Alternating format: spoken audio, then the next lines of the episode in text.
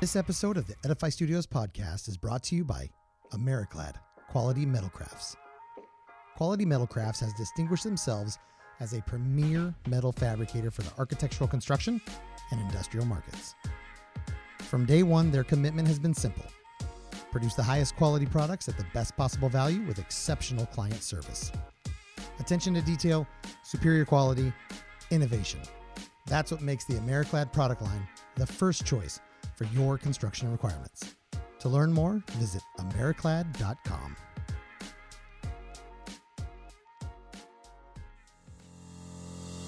Welcome to the Edify Studios podcast, discussing the shift of architectural concepts into actual solutions, disrupting the current status quo, and having a blast the whole time. Here are your hosts, Brad Glauser and Brad Walker. Hey guys, welcome back to the Edify Studios podcast. We are super excited today to bring, uh, man, a special guest from Studio 216, um, uh, Mr. Jamie Fleming, to the show. Walker, Yeah, check this guy out, huh? there he is. I thought it was all a joke. We uh, we had emailed and and uh, said, "Hey, we're a couple of dummies and we want to do this thing." And he's like, "Oh man." I know it was. And it I was, was, like, great. was, he's probably he's probably lying. That's probably not real. I probably emailed the wrong guy. yeah. Wait a minute, is this his assistant? Did he Yeah. actually, or is this like, uh, Just some spammer. No, it was real. It was real and it was legit. And, and he not only responded, but he's here. yeah, he's here. How you doing, Jamie? I'm doing great. Yeah. thank Welcome, you. man. Thanks Welcome to the show. me. Yeah, you guys, we're- this is incredible. It's kind of fun. It is right? incredible. It is Gosh, incredible. we're so good and incredible and awesome. No, so what we like to do kind of at the beginning of the show is just kind of just check in, um, see how everybody's doing, been doing. It's been a little bit of a wild wave of a month. We just Oh. got over Fourth of July, Yeah. and that was a good time, It right? was a good time. Fourth of July was an incredible time. Uh, I had the good fortune of being invited over to the Mr. Glauser's neighborhood, yes. uh, which is literally uh, one of those uh, blocks that cul-de-sac that you see in movies. You know, the one that you're like, that can't be a real place. It's Everybody's happy and they're smiling and they're like involved with each other in a positive way. And I was like, this is weird. This is like a robotic. What what's happening here? Are they going to try to sell me like timeshares or is that what this is? Is a setup? And it wasn't. It, it wasn't. It was legit. And they had one central house to a certain degree. Right. And then they everybody wheeled like four or five barbecues from every Right. house down Uh-huh. there. There were giant speakers and the music was blazing and the kids are just Picnic running. tables with potluck, food everywhere. They've got the whole thing shut down. It was it was incredible. It was an incredible time. Uh, friends, family, strangers, everybody there just having an incredibly good time. yeah, so we live right outside like the the fi- the no go. Yes, go fire fireworks zone, right? So we actually can do fireworks Oh, at our place. Okay. um, which is pretty rad. So we it, like a few years ago, we just kind of said, yeah, let's all get together for a block party. We don't want to go anywhere on Fourth of July. It just takes forever to get back. So, and when you go somewhere, it's just like the kids are dead at the end of the night or whatever it was. And so we just said, let's just do our own party here.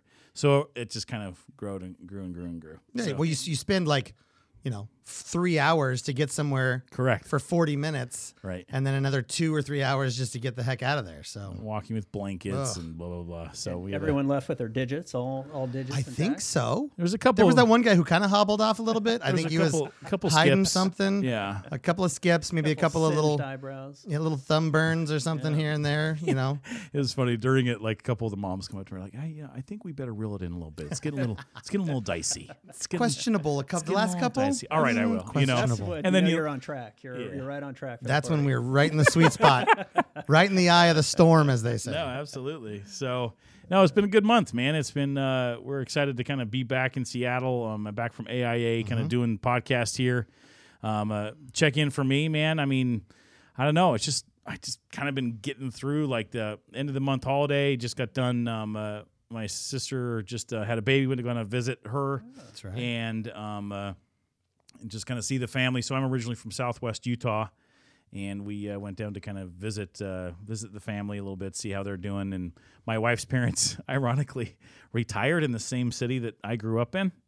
You know, so it was kind of like this. oh, So now we have split families there. So every time we go, we kind of feel like fifty percent over Yeah, here, fifty right, percent over right. here, and then we ended up right, running ourselves ragged, not necessarily having vacation. So, Just ping ponging. Yeah, just ping ponging. Bonk, bonk, bonk, bonk, but it's good. We, time. you know, so Southwest Utah, higher elevation, and lots of uh, just more of a high desert area. So there's some sand dunes. We got to kind of go kick back in and just you know some side by sides, four wheel, just braff, go through it and stuff. so It was a good time. so jealous. So He's sending pictures of like himself, and he's got this big like scarf over his face. It's got Oh, yeah. this incredible The skull. It's like skull mouth on it, and these these uh, he's just oh, I'm so jealous. you should show some of this on the YouTube. When you I get it. won't. No, you have to. Nothing is going to be on the screen right now. It's going to be just blank on the screen. No visuals. It's because you're absolutely jealous. I get it. I get it. so jealous. So no, I mean that's that's where it's been going. It's been good to come come back and kind of get into the flow again and just kick, kick the next uh, round series of podcasts off and get back to some projects. Yeah. What about you, B? How you been? Uh, du- it's been incredible. You know, the kids are kids are out of school, which is always like Yes. a tough one for me because it's like uh, I want to spend time with them, and then I do, and then I'm like, I should get back to work. I love my kids, but sometimes it's just like, oh, come on. Exhausting. It's exhausting. It's so much work because I wanted. It's summer, so like I want to go even further and do even more. And there's more daylight outside. there's more daylight. There's just more. There's more real estate in the day to a certain degree, and and For there's sure. no there's no oh we got to get home in time for bedtime, and we got to do with this and go to school tomorrow, and it's a Sunday.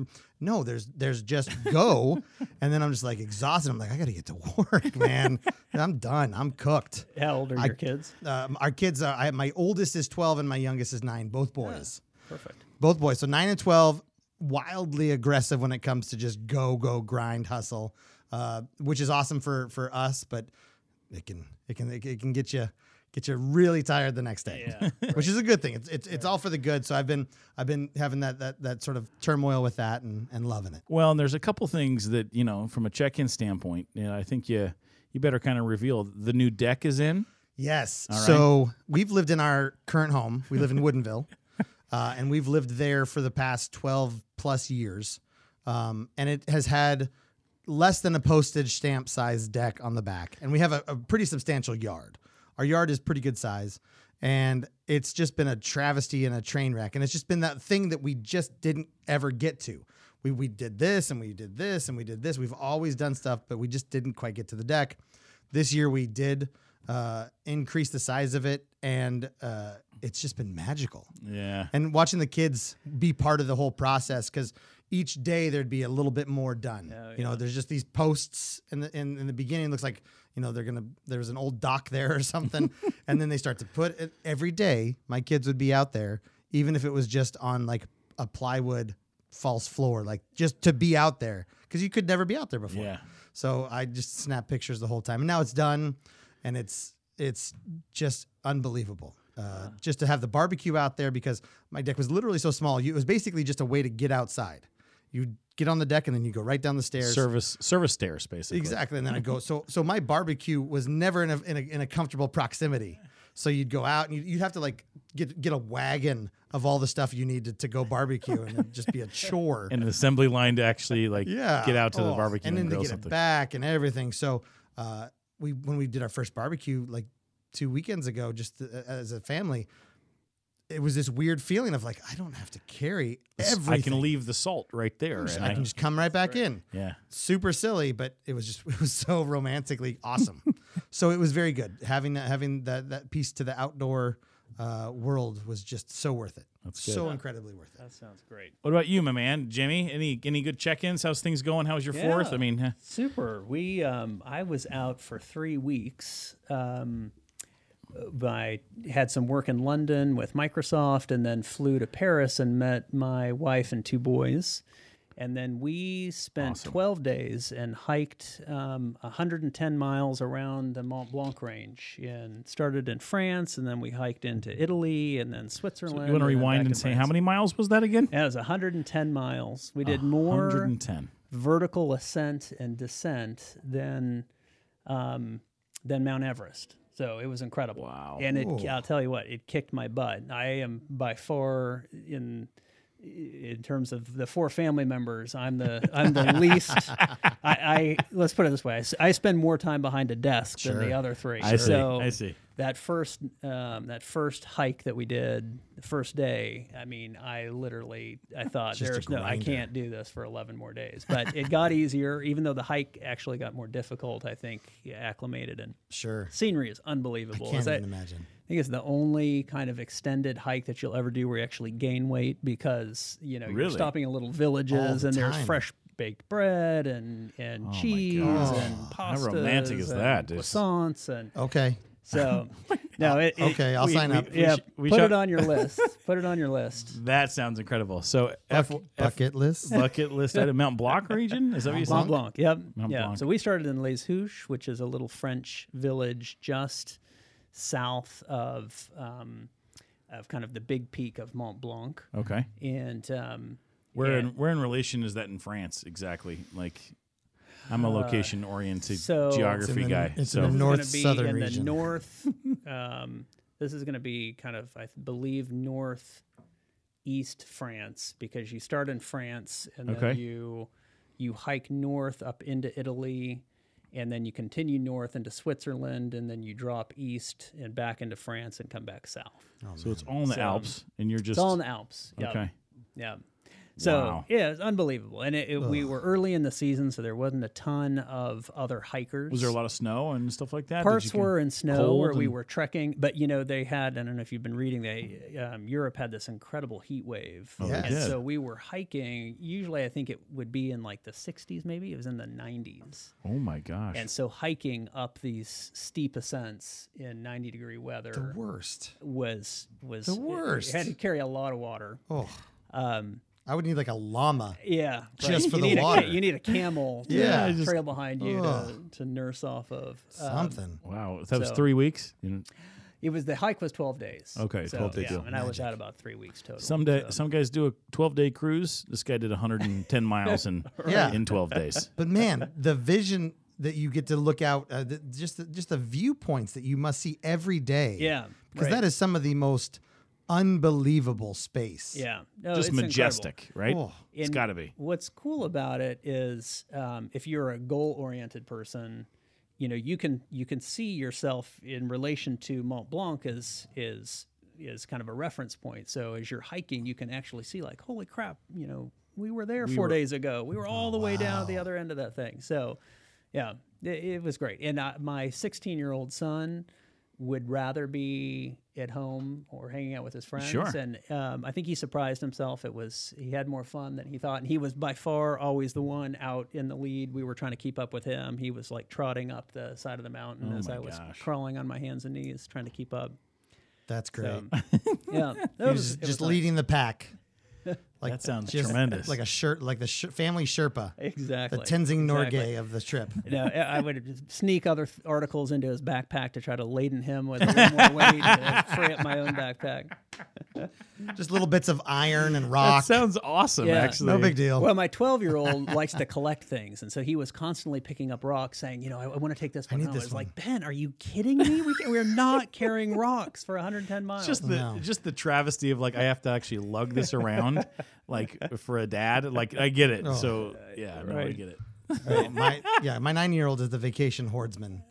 He's he's the I need this rock from this one place, Yeah. and it's it's Yeah. never it's never a pebble. It's Right. for him. It's always like a pretty good size, and they're always pretty good looking rocks. But I'm just like, no, right. Yeah. So my No. 13 year old is he's the same thing of like, okay, this is a cool shell. I'm like, dude, we're in Mukilteo on a beach, buddy. We can actually come here anytime. Okay. Right. Just leave it here. That And, stays like, there. no. that stays there. anyway, Right. sorry. Incredible. Incredible. Well, what we'd like to do is we would like to go in the Wayback Machine. We'd like to start this thing uh, as far back as you'll let us go All right. Um, to the birth canal. to the birth canal, to just before that. Uh, now let's go a little forward to that. Um, and correct me if I'm wrong. You grew up not far from where we are existing now, but in a much larger state, Billings, in the in the state of Montana. yeah. Um, so I was actually born in Lander, Wyoming. and I Even lived even in- bigger sky country. Yeah, Even bigger right. sky. So I lived in Lander until I um, moved my sophomore year of high school to Billings, and then I finished my uh, high school there, and then So the land of antelope. yes, yeah. So I, I um, to the Yeah, land I'll of elk. probably uh, all your sponsors will flee after I say this, but I'm I'm not a big fan of trees, and so I'm always telling people, you know, why can't, why can't we cut down some of these trees here? And I, I know I'm uh, living in the wrong state for a person who doesn't love This trees. episode brought to you by Dunder Mifflin Paper Company. exactly. So I'm always, um, I think I'm always, uh, all my neighbors are distraught because I'm always saying, why can't we just cut down all these trees so we can see something? No, but I do right. like these, uh, you know, big vistas, and I like to be able to see the horizon for orientation. Sometimes it's a little suffocating here. Yeah. Yeah, So- no, same with me. I felt the same way. Like when I moved here ten years ago, it was just like this. I felt like this four walls of trees and then this like ceiling of clouds that existed on me. So Right. I, I grew up in Southwest Utah, where it's just high desert. you can see forever. see- yeah. You know, like oh, just and the stars every single night, Yeah. and that's what it was. Where I got to know where Orion is, and Yeah. the southern scar, st- sky would rotate around and get it. Like that's just what I grew up with. Right. And then to move here, it's like come here, it's like you get to see the stars. I literally the other night go out on my back patio and I was like just gonna uh, just have a beer, just kind of relax for a little bit, and then all of a sudden I'm like I look up, I'm like, oh the stars are. I'm not turning that patio light on. I'm sitting here and in, on my on my exterior patio, just gonna go, oh, just gonna enjoy for a little bit. You know what I mean? Right. It's Right. those rare nights in Washington, that's for sure. right. It is random. that I, I met a guy from Bozeman, Montana. Oh, yeah. Like two or three years ago. We're probably he- related. He, that's the same, yeah, same last name. Yeah. But he was saying something very similar. and I think that's that's actually interesting. He said we've basically got the same number of trees where I come from. They're just not in the effing way. Because he, goes, he goes, we keep them, you know, consistently in a, in a flatter orientation. Right. So I don't. uh, The trees are great. I don't mind the trees. It's just these stupid hillsides and these rolling Blocking this. That's all. It's like they're Exactly. screwing everything up. I can I can only see this way four feet and that way eight feet. That's Right. true. Same number of trees. They're just not in the effing way. That's pretty funny. Pretty great. So Billings, you're you're you're finishing up high school. Yep. Um, having an incredible time as we all did and probably Oh, did in high, high school. Absolutely. Except for Glauser, who actually legitimately loved high school. I did. I actually, I was the only one, only individual that probably did as Yeah, yeah. loved it as much. I just got done with my 20 year union. Oh, That's where I also great. was there, and so I actually organized the thing. Oh, so, so it Yeah, was, he's one of those guys. Hardcore. Yeah. Yeah, Yeah. That's, Yeah. that's- it- It's- it takes takes a takes a takes a village. It takes Yeah, a village. Absolutely. He is a village of one. yeah, village Uh, of one. So in Billings, from Billings, you decide uh, after high school which direction you're going to go. So from Billings, I, so I have two older sisters. Okay. Okay. And my oldest sister went to university at Wake Forest University, and um, you know she didn't love it, and she thought you know this culture is just a little it's very different, obviously, than growing up in the West to be in the Southeast Sure. culture. And so I said, oh, you don't you don't like it? You're struggling. Why don't I try that? I maybe I'll I'll I'll, I'll, take a shot at that. So. I um I Anything you can do, I can do better. yeah, exactly. so I also ended up going to Wake Forest University in North Carolina Awesome. and studied business. Okay. Um, and uh, and that's where I met my my current spouse. Um, Is- is ho- she hopefully from- current and only? She's, from there. Well, I don't know when we're going to air this episode, but yeah, hopefully. right, current, right, right. Hopefully, yeah. We'll see. I don't know. I don't We'll wanna see when we into get to the end of this conversation. We'll see if we're still don't have something there. Is she- no, she's she's from native the- from Atlanta, Okay. and um, so horrified her parents because she said, "How how did you choose the only? There was only one person there from Montana. Montana or Wyoming. Like how? Yeah. Why did you marry that guy?" So they weren't super happy uh, that you know we moved, we relocated on the West Coast because her whole family is in Atlanta still Hmm. to this day. So I think she's made peace with it, but uh, it, t- it took took a while. Atlanta is kind of that homegrown city where the people just kind of stay there too, right? I mean, It it's seems like it. a lot of- Well, they moved to Stone Mountain. Yeah. Or, okay. or Marietta. or depending on the laser show. Yeah, right. Oh, there it is. Exactly. For sure. So finish. So Wake Forest. You, you you meet a lady. Yep.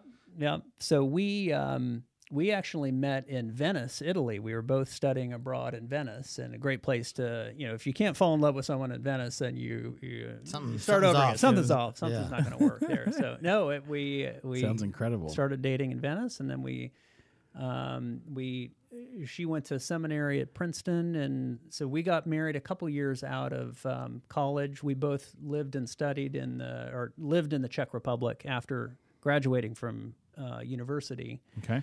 And I, it was right after the Velvet Revolution, and Oh, wow, um, okay. it was uh, Prague. We lived in Prague, and um, you know, it was a it was a great time to be there because you could eat for like seventy five cents. And You Sure. could spend. Uh, people would come and get you at the train station. You could you could sleep on their couch for a couple bucks a night. So we ended up, um, we weren't married at that time, but we went over with a group and we all lived in the Czech Republic. She taught English and I did a variety of jobs, kind of exploring. Um, Just you a know, sort nomad type of experience. nomad uh, kind of experience of seeing. I was really interested, having just gotten a business degree of Yeah. you know what kind of business can I do here, and so ended up cobbling together a bunch of different things to to live there, and um, so yeah, so we ended up. Um, that eventually took us to Princeton, New Jersey, where Nicole went to graduate school. And then um, when she graduated, we moved to Seattle so I could go to University of Washington to study architecture.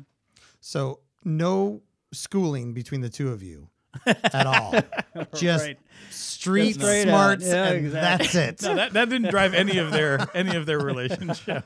we went and and so far you've just basically globetrotted to learn at these amazing institutions. Yeah. in some of the most incredible ways. That's fascinating to understand that, that you're sort and, and so clearly in some way supporting each other in those in those elements. Yeah. And so Yeah. now you're in now you're in Seattle. You're University of Washington for architecture. Right.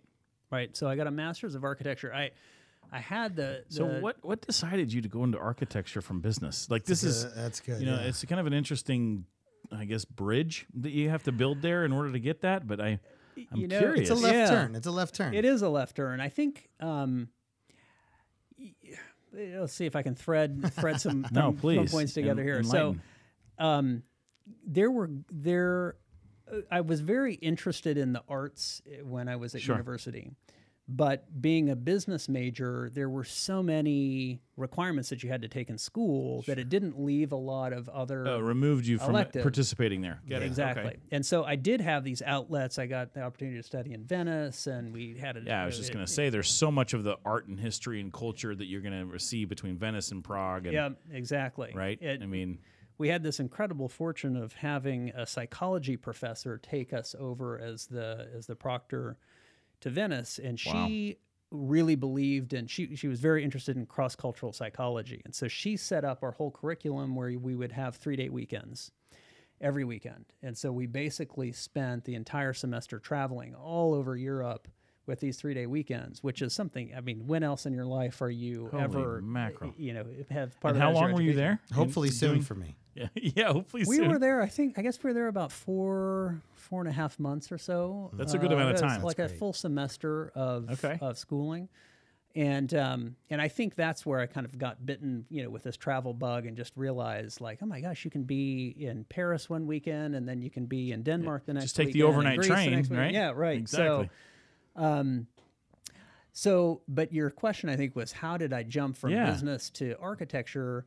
I think it it was rooted in I, I've always loved to build and construct things. So Okay. I've always been involved. My dad had a wood shop growing up, and we lived on a little farm in Lander, Wyoming, and had a barn with a wood shop. And so I was either playing in my sandbox or I was in the Just in application with your hands and, and working Yeah, under and I, and- awesome. as I mentioned earlier about hiking Mont Blanc, I, I think I, I um, being a, a pretty goal-oriented person, it's always been satisfying to you know have a vision and then see the completion of and fruition of that vision. And so, building was a great kind of manifestation of that. If you could start with an idea, you could sketch some things out, you could try it, you build it, and you have something that you can look at and play with in your hands, and and you know decide if you like it or not, or do it again. Right. So Yeah.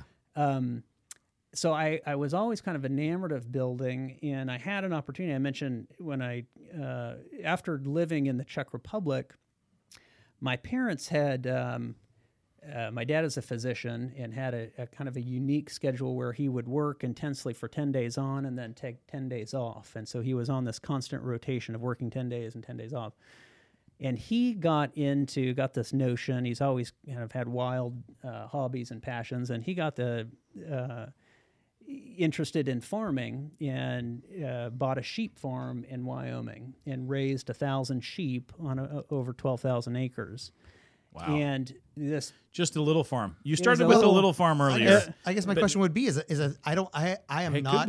I'm not a sheep farmer, yeah nor do I play one on TV.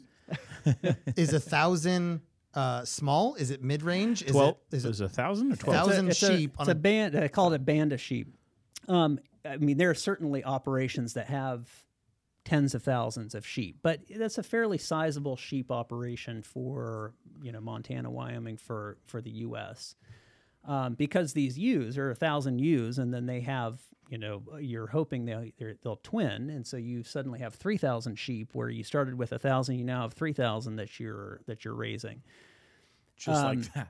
But Yeah. as Okay. as wow. part of that, there were lots of opportunities to build things on this ranch. Oh, sure. And Outfit so everything, the fencing. the you know. fencing, and I ended up building a log cabin um, as a Hmm. place to live when I was on living there on the ranch after coming back from graduating from college. When everybody goes through that period of, you know, what do I do after I've graduated? I had the opportunity to to build a log cabin and.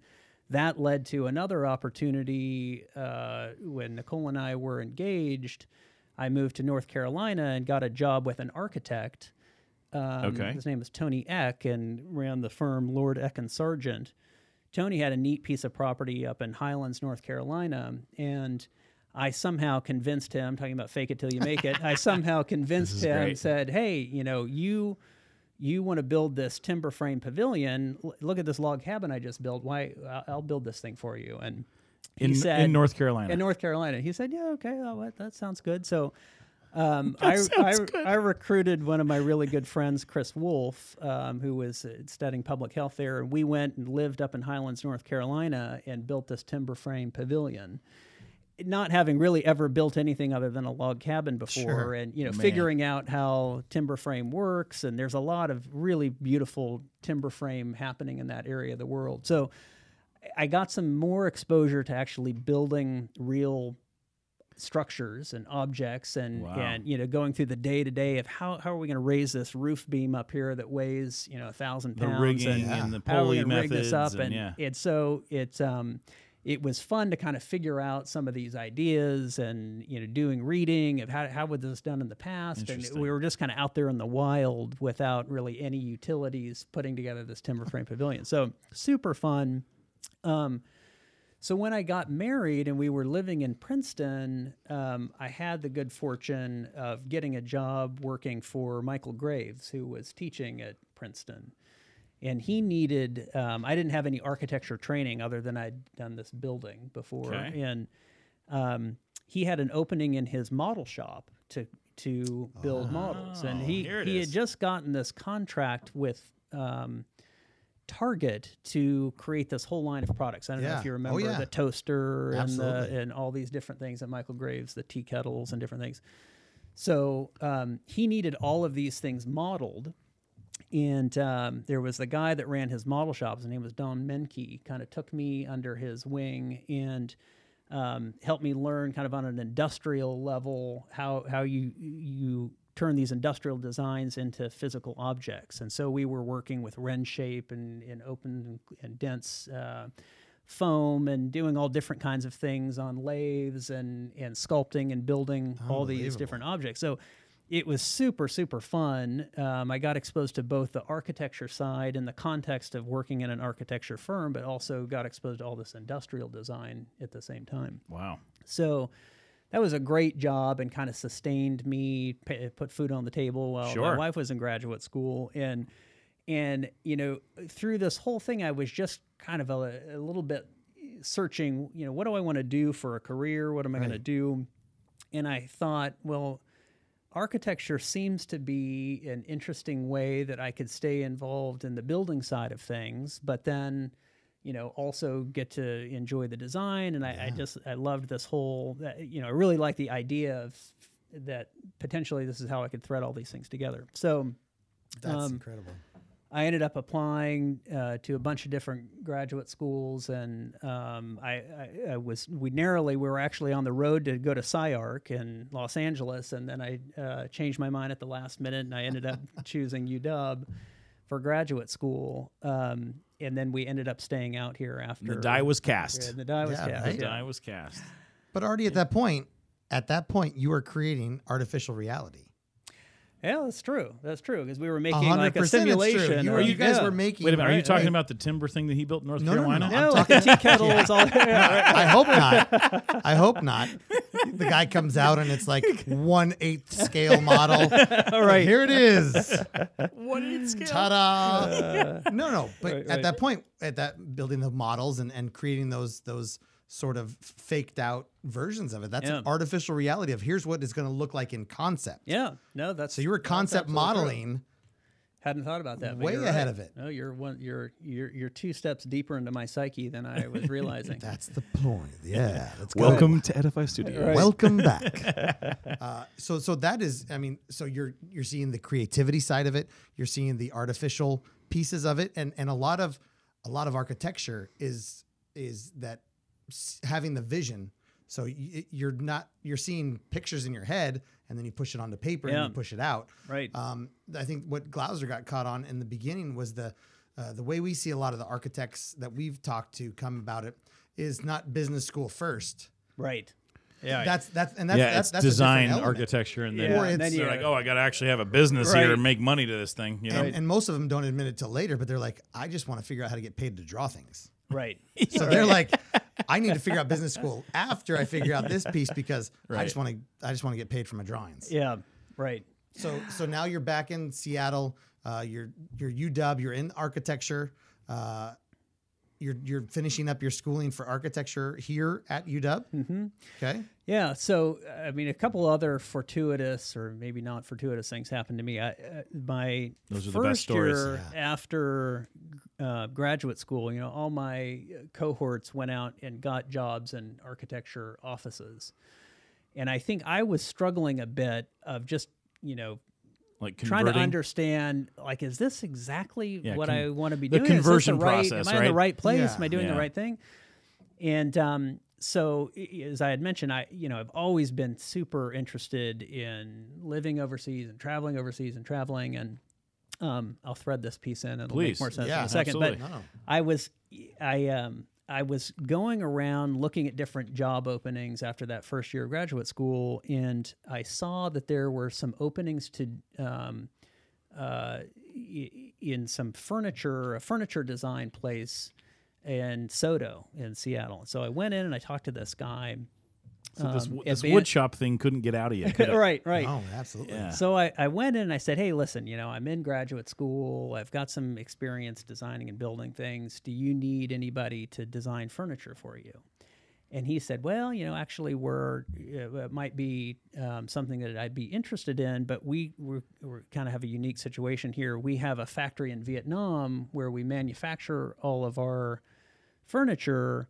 Here, we're just kind of a warehouse and distribution and, and retail Location. Yeah, and, yeah. and he said, you know, it's, it's, it's interesting. I, I do, I am looking for a designer, but you know, I really need somebody in Vietnam. And I said, well, hey, I've got you know three and a half months open, but before school starts again, I'd be happy to go to Vietnam and and design furniture. And he said, all right, let's let's try that. So. Um, he ended up flying me to Ho Chi Minh, and I had the opportunity to to work right in the factory, designing furniture and prototyping it uh, in What? this little factory in Vietnam, and it you know it was incredible. OSHA would be horrified Oh, because these machines were they would take like a I told him this the other day. Keep going. I want to go back to that in a second. They they'd take like a, a car engine or something, you know, and hook up a, a, a belt to it and run a, a You, saw. you did tell me this the other day. You did tell me this It the was other day. all of it was just it was it was crazy, and the noise in there was just unbelievable. Yeah, but how But- like how how used to you how used to you how were sorry if I can speak actually You can't. It's I mean fine. developing like getting actually um uh, Wyoming Montana wood shop kind of like well how do I get this done you know to get this fence Yeah, oh, completed right. like I got to kind of MacGyver this thing together Oh, no, these guys were unbelievable. so you I walk mean- into this MacGyver like this is like the culture of just like well what turns something Oh, right. well that car engine does Exactly. those wheels don't work anymore bring the car engine in uh, let's actually hook a belt up No, to this these guys were brilliant. I mean, they would build, they'd whip up a machine in front of your eyes if you had a special thing that you wanted to do. They're, oh yeah, we could do that, and they'd Here's some tear duct apart tape one and a machine and they'd Oh, put something 100%. together. Yeah, no, it's they're super super thrifty and um. But it eh, worked. Oh, it totally worked. It worked, totally right? worked. And uh, you know, OSHA would OSHA would vomit. Yeah, they would die. Everywhere. Yeah. We no one died while I was there. I don't even think anyone lost any fingers. Yeah, Probably the fireworks were more uh, dangerous. a hundred percent. The mo- the mothers at the fireworks were- were, more dangerous. Exactly. We, we walked through a facility uh, not that long ago, Mm-hmm. and I said, "There's parts of this that remind me of." Uh, when I used to be in the fastener business, and I would go to China to tour these factories that are producing nails Oh, and yeah. staples and screws, and and it's literally just hot metal flying of, as fast as you can, and they're wearing like t-shirts if they have a shirt on at all, Yeah, right. and shorts and flip flops, and like a, they got it's 50 stories tall. that They're, they're doing this, and it's all bamboo scaffolding that they've made that morning, and they're just Right. sort of tucked together. It's terrifying for us at hundred percent, and everybody gets it, and it just it works there. Yeah. it just it works. Nobody gets Absolutely. hurt. It's so true. Everything's fine, Absolutely. but they would it just So you have a Bleed. conversation with this co- furniture guy. He's like, "Yeah, I need a designer, but I need him in Vietnam." Well, I'll go to Vietnam. Okay, I'm going to Vietnam. So what was that conversation like when you back to your wife and be like, "Hey, Yeah, we're gonna go no. back to Vietnam for three and a half months during the summer." Right. No, it was great because I uh, I can remember coming in. We had a tiny little apartment in, in Capitol Hill, and I can remember coming home and, and sitting down and saying, you know, you won't you won't believe what just happened today. and I, I replayed the whole After story for lunch. I went over to the. had, Okay. yeah, right. And Nicole had um, we had a really unique situation. She's always had some golden star following her around, I think. But um, she, Nicole ended up coming over with me and working in an Oh, wow. orphanage when I was there. And her work, she worked for an adoption um, agency, and they said, "Yeah, take this. Sounds incredible. Take take this time off and go go do this thing." So. Um, she was able to take a leave of absence from her work and go Oh, over and and we ended up doing that two summers in a row, um, going to Vietnam. And, and During Nicole school. worked for this Christina Noble Foundation that supports um, street children and, and runs an orphanage. And I was doing the She is a golden design star. and- She, Yeah. She's your own golden star. right. what an incredible opportunity for the both of you and and Yeah. not only that but i don't think that there's a there's there's not a tremendous amount of people out there one that would step up and go i'll go to vietnam and do it and then second for the other side of the The that- spouse the spouse or the yeah. or the significant other to go you know what i'll go with you and i'll find something Oh vi- yeah. Right. so like catered in and then like to make it such a powerful trip for the both of you Right. unbelievable No, that, that it really that's That's that's, pretty true. rad. That is that's true. We've been super fortunate that um, she's been also super open and um, she will she'll she'll make opportunities for herself anywhere she Yeah. goes. And so yeah, that ended up being a, a pretty profound experience for both of us Oh, to live in, in Vietnam those summers and. Uh, just kind of a funny, quick story here. Yeah, the, the second summer when I was in Vietnam, um, uh, the, this guy that ran the factory, his name is Mr. Kui. He said, uh, "You know, Jamie, uh, we've got a very important guest coming today. Um, you know, you, you you- you look busy or something. I don't remember what he said, but um, this guy Is this like the Mr. Miyagi or be Yeah, working right. be working be working? So uh, apparently, the, our factory had had a um, a newspaper article published in the Tokyo Times, and it was read by one of these Iron Chef guys. Um, and this guy, Odo? That's exactly what I uh, was yeah, thinking his uh, his last name was Watanabe. Um, he Hmm. came and uh, to the factory. He was opening a Vietnamese themed restaurant in Tokyo called Vietnam Alice. And so he flew with his whole entourage to our factory and was walking around the factory floor looking at these various designs that I'd created. And um, uh, and ended up buying a bunch of this furniture and saying, "Hey, you know, I need certain pieces for these different different parts of the restaurant." So I got to design these various pieces Custom for pieces. Oh. custom pieces for the restaurant. And then uh, a year later, went and saw this in, in Vietnam Alice in Tokyo. It was, it was unbelievable. It was a really kind of surreal experience. for to, sure Um, to, Vietnam to be part Yeah. of it to see it and then to see it right, actual and then see it actually in the restaurant in situ is pretty uh, was pretty interesting. So this was, I guess this was around 98, 99 um, when we were in Vietnam. Um, so kind of fast forwarding, you, know, spitting out of graduate school where you spend your whole time kind of in your head designing things. I, I ended up doing my graduate thesis uh, in a in a little village in Kenya, um, designing a healthcare facility, and I had an opportunity to to study in Denmark furniture design. I did lots of design kind of oriented things in school. Well, I got my first job out of graduate school, and I, I'll withhold the name of the firm. People probably f- out me anyways, but and nothing wrong with the firm. It was a great firm, but, um, but my point being, I was put in a retail studio, Okay. and I was designing pottery barns. And to go from graduate school to this, you know, milieu where you're just you're the sky's the the limit. Your your your you know your creative juices are flowing Absolutely. To be space planning pottery barns. Like I literally thought I died and gone to hell. I said, yeah, I, I, I, I don't know how I can do this. This I, I, no I- bueno. So uh, my graduate thesis advisor um, was at NBBJ and Okay. was part of the healthcare studio, and he ended up bringing me. Said, you know, Jamie, why don't you come in to the healthcare studio? We're doing some interesting stuff. Your your graduate thesis work was on healthcare. You're interested in that sort of thing. Why don't you come be part of our studio? So I got a job at NBBJ, and um, what what I think really had served me well at my time designing as pottery barns is I was using a new program, new then uh, program that uh, called MicroStation, a Bentley product. Okay. I think they're still around.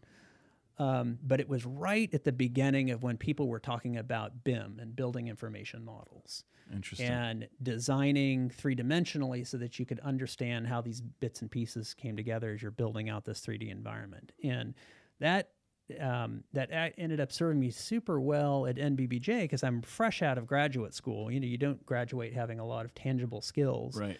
And I was um, the the the partner who led the studio, and my direct boss, a guy named Jerry Yin. He is a Shanghainese man, um, brilliant, brilliant guy that could sketch in perspective upside down. Like he'd put the paper in and he'd sketch Oh upside gosh. down, so it was I love those oriented guys. to you. Such an I've had a- incredible. Unbelievable. All, all the occlusions were, you know, he would just know that they were there. So there was never any erasing or lines crossing for occlusions. I mean, it was, I don't know how he did it, but It's magical. No, I've, I've I've had a couple of guys that in my oh. career just basically like, well, it looks like this. And I'm like, are you drawing it for me, or are you drawing? Are you going to switch the Yeah, paper? He's like, right. no, no, just No, let it that's right, develop. yeah, exactly. They draw it better upside down than I could do oh, it yeah, right side up. absolutely. Oh, it's no, amazing. crazy. Unbelievable. But this guy, uh, one thing that he didn't do was a lot of computer stuff, and so he he, Sure. he would come up with kind of some rough designs, and Right. he'd say, "Hey, you put this into put this into BIM, make, create this thing three dimensionally, and then spit out renderings and other things, so we can look at it and we can also communicate to." Um, you know our clients what we're doing. And so that's really where i got this exposure to this world of bim and you know representation and and how do we tell a story about this building and how do we convey the essence of this design so that we can explain to others what we're trying to do. And it, I- I was very very fortunate that a lot of my cohort who were also at nbbj at the time they were spending their time redlining and doing things that I, I just would have slit my wrists if I had uh, You to about do it. did, you about did. and I, and I almost did. right Yeah, right. Almost. and and I was able to play around on the design side because I had this specific skill set of being able to create these 3D models. At, the time, not a lot of people were able to do that. So it's probably a super super long uh, circuitous route to say No, kind of this is perfect. uh, uh, these were really laying the seeds of for me of what I would eventually you know do in starting Studio 216 there's one more kind of piece to the story of how things come together. Um, Nicole and I, again, always looking for opportunities. How could we live overseas? How can we work overseas? Jerry, being from Shanghai, he said, "Hey, listen, I have an opportunity for you. You're really interested this is crazy. in, I love in this. Shanghai. Uh, my classmate um, that I went to school with in China Right. is looking for a designer. Why don't you come over and in Shanghai we've got a huge competition that we're working on, massive building project. Why don't you come over and and work as a designer for a period of time and see if you like if you isn't can isn't there an NBBJ office in Shanghai? so this was prior to that maybe there- office. yeah, maybe there being is now, started. Right? is now. Jerry Jerry was the one that set up the office Oh, for he that in was? Shanghai. Yeah. Look at you foreshadowing. Yeah, right. Spoiler alert. He was the foreshadowing Oh, guy. yeah, right. Foreshadowing, and then spoiler alert guy over here. So I ended up um, Nicole again took took a leave of absence, and um, we moved to Shanghai because she can, 'Cause because she she's a golden star, Right, Because she just says, "Yeah, I want to do this," and they're like, "Okay." Yeah, you know? exactly. Tell Can I meet Nicole? back. right. She's the one you should have on here. She's uh, all right. But um, She's awesome.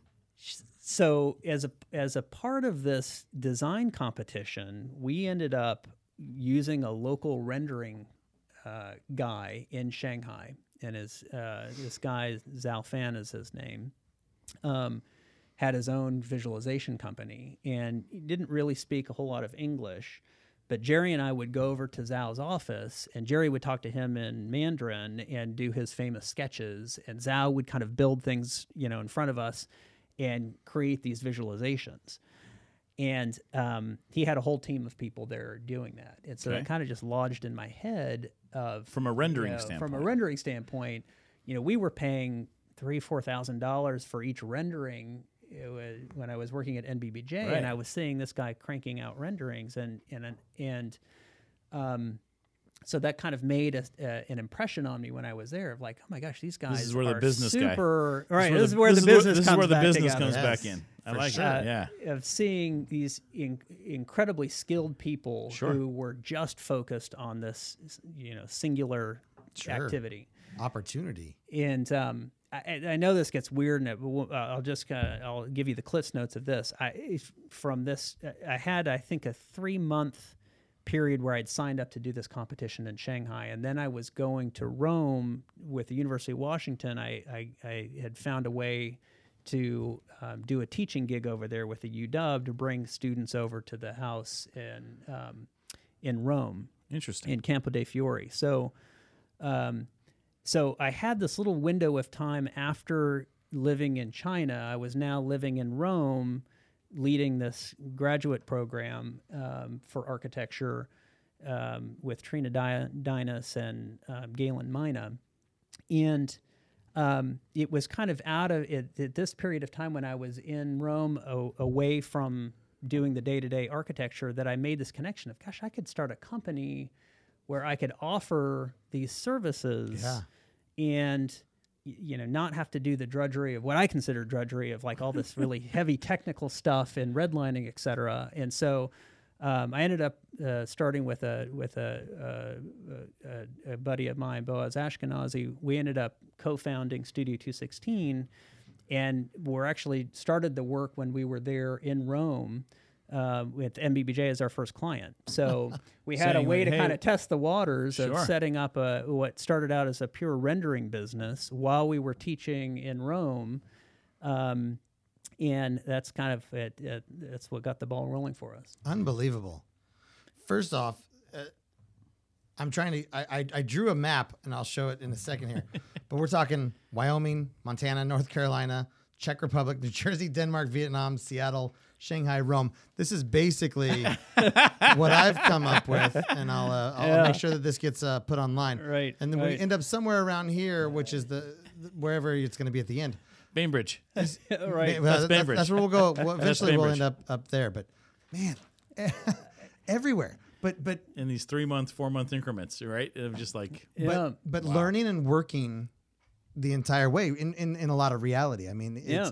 Each place that you're going to is is not just this, you know, uh, whimsical vacation for you, as much as it is in our minds to Sure. go to these places. It is it is work. It's legitimately for a business structure, but you've also figured out how to incorporate both into that element. right. So right. if I if I'm going to be here, how do I take business there? right. Or if I'm here but I want to be there, how do I take this business there? Right. Unbelievable. Yeah. No. uh, trip. it's um, so in Rome, you start two sixteen. yes. Yep. Just because you're like, hey, I know they, they've got this project coming up. Let's ask them if we can actually do some renderings for them because we kind of have the skill set for it and we can probably make it happen. Right. Yeah, it was a pretty safe way to start a new business. You know, I I think things have probably changed a little bit, but when I graduated from architecture school, architects made almost nothing, and so Do they make more now? I I'll, let me check the numbers. I'm just getting the numbers in. No, same amount, same, Same exact amount. amount. Okay, got it. Yeah. Not not a lot is actually So- the, the number one answer. right.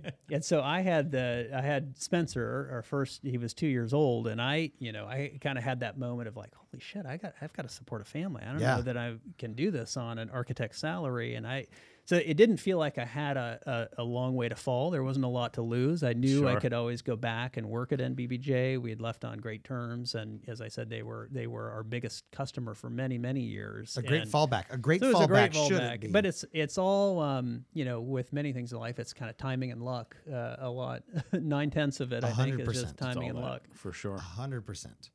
Uh, so now you are this rendering company, Right. which is known as Studio Two Sixteen. You're in Rome. Uh, Studio Two Sixteen comes from. So uh, yeah, another story. I'll try to keep this one short. So Please, as I mentioned, I'm we getting were bored over here. I'm loving this. What are you talking about? This is so lame. I'm, I'm kind This, of like is, in this hog, is incredible. I'm in hog heaven, man. this, is incredible information. Foreshadowing. So, don't Yeah, don't right. sh- shorten nothing for us. Yeah, M- well, make it keep the it right. Keep the story right. So um, yeah, at UW, as I mentioned, I was working in Vietnam in the summer. Um, at UW, uh, I had asked if they had any studio space where I could do some design work um, outside of the studio, and they said, "Well, we've got room 216 is open. Why don't you set up uh, set up work there?" So I recruited uh, two of my buddies from graduate school, Charlie Chu and Boaz Ashkenazi, and said, "Hey guys, we've got I've got some design projects. Why don't you come in? We'll set up a little shop here and do some some freelance work." And um, so we kind of, you know, we, we were always doing competitions or doing uh, side design work, and we always went under this moniker of 216 Studio 216, which was the actual studio that they had given us to set up a little little shop in. So I don't know that they would do that anymore at, uh,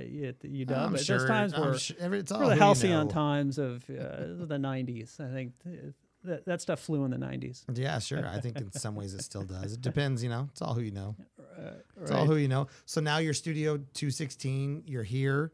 Uh, you're you're you're doing the work uh, as a rendering producer. You Mm-hmm. uh, working with just NBBJ, and then it spills out. Yeah, into, it into the spills out. It world. was, it was a perfect timing to start a visualization company because everyone was right in this transitional period. It was uncanny. Every architecture firm that we went into and said, "Hey, you know, are you you need help with renderings or building 3D models?" Everyone to the letter would say, "Yeah, we were just talking about that. You know, we just we've we've heard that this there's this thing called BIM. We've heard that you can do this stuff. Where we need to figure out a plan. We see other people are starting to move that way. How can you help us?"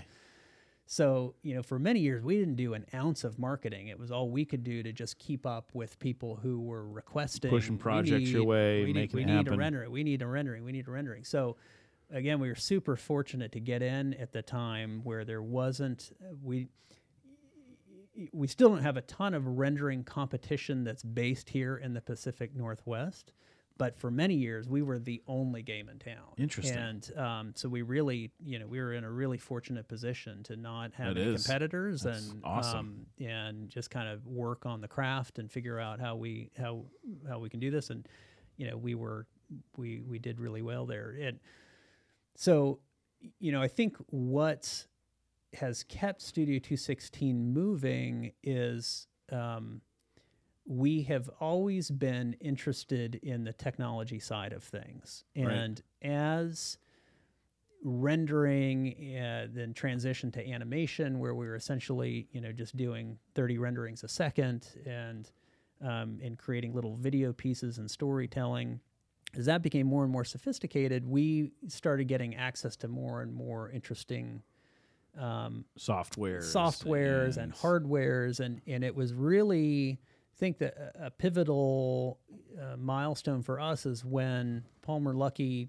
created this thing called Oculus in his basement and Facebook bought it Yeah. suddenly there was this gold rush of you know everyone was talking about virtual reality Right. and for the space that we were occupying at the time a focus just on architectural visualization it was a no-brainer to say oh my gosh like we're we're building 3D representations of these spaces that don't yet exist. Uh, imagine if we could make them, you know, actually three-dimensional Sure. and um, and so that's what really got us you know it was a it was a very logical connection to move forward with that and um, and it was through some of these early explorations we'd done in VR that Microsoft actually found us and said hey we're working on this new super secret piece of hardware. We can't tell you the name of it. We can't tell it. you what it does or Rhymes anything with- about it. But rhymes with Balo you, right, right.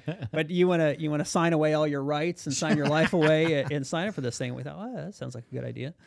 I went. I went, to, Vi- I went to Vietnam and, Nam and almost Right. got almost got killed a couple times by Right. the engine. Sounds Yeah. risky enough Thing. to be interesting. Sounds right up my alley. so they um eh, that was a, you know they came in they had a security detail that came in and swept our office and they made us install a safe and a and a video camera that was pointed at the safe and a you know it was just like it was unbelievable Like James all the Bond, it's like James Bond esque, and I then love they, it. they bring out this you know nuclear shining codes. golden thing. that- yeah, the switches, the keys, right? right. Yeah. but it turned out to be Hololens. Okay, um, And what was, I think, w- w- what served Microsoft really well with this product development versus some in the past is this time instead of creating an artificial market for HoloLens, they said, hey, we want you to bring an actual customer that has an actual problem to solve in order to be included in this program. yeah. And so there were seven. There were there were You seven. probably had one right there at the top of your yeah, list. right. like, well, well, we got this today. Yeah, right. so they they brought in seven different companies to build software for the Hololens, and each company they sort of quote uh, represented a different Segment market vertical. Oh, and so okay. we were the sort of the AEC CRE experts Okay. who were, were going to bring in a, a partner. And so we ended up bringing in Skanska for two and you. Yeah. And out of that partnership, that was Lisa Picard Yep. and her vision. She was always a very visionary of, of interested in exploring new ways of doing things and new technology. And um, An absolute driver of it for Yeah. specifically for the construction industry. Yep. Skanska being lucky enough to be a, a large a large global company that's developing the project as well as building the project. Exactly, exactly. So they were in the perfect position because they had this project at Two and You, and they, you know, is a fairly revolutionary idea of how do we take this tower and lift it up, you know, several stories and basically make a giant umbrella out of it with a this urban kind of um, space underneath it Yeah. that's a public space. So they had a very innovative concept, and they wanted to pair kind of the marketing side of this with really innovative technology. And they said, "Ooh, Hololens could be could be a, a neat way to show that and tell that story." So it was out of that partnership that we created the world's first mixed reality leasing center. And we used HoloLens as a way, as a tool for brokers to lead potential tenants through the project and, and convey uh, three dimensionally. Is this about the same is. time that Ready Player One came out? Because I'm thinking It's- like that this is basically you building Yeah. the Oasis for this project, It's right? got to be just before, I think, Mm-hmm. before the, the movie came out. so we're Yeah. Talking gotta be right actual there. holiday. Do you have any Easter eggs in Yeah, this right? thing? Okay, Exactly. Do you have any, or, or, or is this Og? Which one is this Yeah, guy? You know what I mean? Right. Well, and this is so for me. That was it's wildly fascinating to see that because I worked with, uh, on that project for a long time. But to see this um, th- from the architectural side, with just this architect Pickard Chilton, very well known across the United States, but hadn't has not done a, a bunch of work here. But they they are just drivers and they are just incredible uh, firm. And then Skanska, who wants to take this piece of property that is a prime, Yeah. gorgeous, stunning piece of real estate that they had here in Seattle. That was absolutely doing nothing. No, Nothing. Absolutely, No. it, it- it was already not occupied with all of these other buildings that were, were nothing. Yeah, just so really bad. then they're going to create this building on stilts, this massive two-part. Uh, It's one of my favorite projects downtown right now. Yeah. On really, stilts, really is. Beautiful and then go. We don't want a podium like every other building that We- exists. We want a village. We want a village. Yeah. We want a space under here that you can you can actually go into and feel like you're not in the normal part of downtown like you Right. have. But how do we get that to the world to have people understand that this is where you want to be ahead of a, a rendering? How do I Right. really engage these people early in this to get them to understand. it's understand? pretty it? bold statement to say the world's first virtual leasing center. Yeah. Isn't that is Right. that is that correct? Yeah. That's gotta be an inc- first, incredible. First mixed reality leasing center. So the so beauty dive of, into that mixed reality Yeah. for a little bit. You know, So- uh, I'd like to actually hear your your take on what mixed reality really is and how that so affects. Microsoft has kind of coined their own way to, to talk about um, another way people often refer to this as XR or extended reality. But yeah, that's the other term So- I wanted Yeah, to ask about. But go ahead. So mixed reality um, sort of encompasses this idea that on you, you have a spectrum, Okay. and on one side of the spectrum you have augmented reality. That's where in this physical environment Okay. here together, and we're putting digital pixels into this environment. We're augmenting it with additional information. So that's let's call that the left side of the spectrum. The other side of the spectrum is virtual reality, where we're no longer sitting here in this office in Redmond anymore. We're maybe on the moon or Right, we're in the. Caribbean. We're in a virtual environment, completely immersed in this environment. And mixed reality is this notion that you can seamlessly move back and forth mm. between AR and VR eh, along the spectrum. You can slide seamlessly back and forth through the spectrum. And the and the way that they can do that is because we're looking, we have a headset on, we're looking through a transparent lens, so I can still see you, but then I can also see augmented information in that or Right. to the extent that the screen allows i can i can also put you into a more virtual scene Space. And with hololens 2 which has just been released um, you know it has it has even twice the field of uh, view and so it's it's an even more immersive headset where you really can feel like you're in, in a virtual environment Really? That's incredible, and, and I, it's it's so fascinating to watch here locally because we're sort of in the epicenter of of that world uh, in so many ways. Uh, I'm a video gamer. I love playing video games. Uh, I've been waiting for VR. I've been begging for VR since like 1991, at least, uh, when I first started to get a taste of, of, of you know th- them That was fantasizing like when, that was like it. when you went to the arcades and there was actually the holographic games, right? oh yeah, Remember those holographic games Yeah, where it was kind of like a triangle, and then you actually it was like the guy that draw first, you know, draw sure. or something like that. So all of that is, and it took forever. It felt like to get it. oh yeah, Um, for sure. And so, uh, you know, I've been uh, Oculus Rift, Oculus Go, so, Sony PlayStation, um, all in that world, but it didn't seem like ever at a point it was going towards marketing the abilities of virtual reality as a business yeah platform right until I started to really hear what HoloLens was doing. Right. And I, you know, I've read various things, but I, I think initially Microsoft um, thought this would be more of a gaming application, but the hardware is incredibly expensive. Yeah. And um, and No, so they knew no- yeah. no, no gamer was going to buy this It thirty wasn't your five two- hundred dollar headset, Yeah, and so Well, they said, uh, eight eight people per state would make the kind of money Right. probably, right? Eight Exactly. diehard gamers. exactly. exactly. So Not, it's not going to really pay the bills at HoloLens. it, it- it sort of de facto became more of an enterprise application, and and so uh, most people who are developing for Hololens are catering to the enterprise. yeah. Brilliant, though, because uh, they and with the facility using uh, these projects that are already there are are pushing it into the where it needs to be. That's the lane that it really needs to be in because that's been desperately wanted by the industry Right. for a long time. Well, just from a client standpoint, I mean, dealing with the owners and developers and understanding how they're going to take a project, perform it, and bring it into a space to be like, look, we want to develop two plus U. Here's a 40 story tower. Here we want apartments. We want this. This is how it's going to pencil. Here's your numbers. Here's the Excel worksheet that's going to, okay, this is how we get the ROI back and everything. But show me what it looks like. Right. Yeah. Right. the whatever multi-million dollar project it is, it's now like, well, we can build a model of it. That's kind of been. wh- wh- I mean, you've obviously shared the history. This is literally a history lesson of kind of how this this visualization has kind of come to be because it's been this this understanding of like, well, we'll build a model of it. Okay, build it uh, a little bit bigger. You know what I mean? Or how can we see what's inside those rooms? Okay, we'll build a mock-up of a room. Right. Or we'll look at this and then you know just the understanding sure. of it you know so they can even start well pre-leasing the spaces. They can actually get their clientele from like tenants to say okay hey look we're going to be doing this. Like you, you want to come and be a part of this eventually? Like sign these uh, memo of understandings they're going to get there. Yeah. but how do they like really get to the point of like now developing the first leasing center that's like a virtual reality leasing center?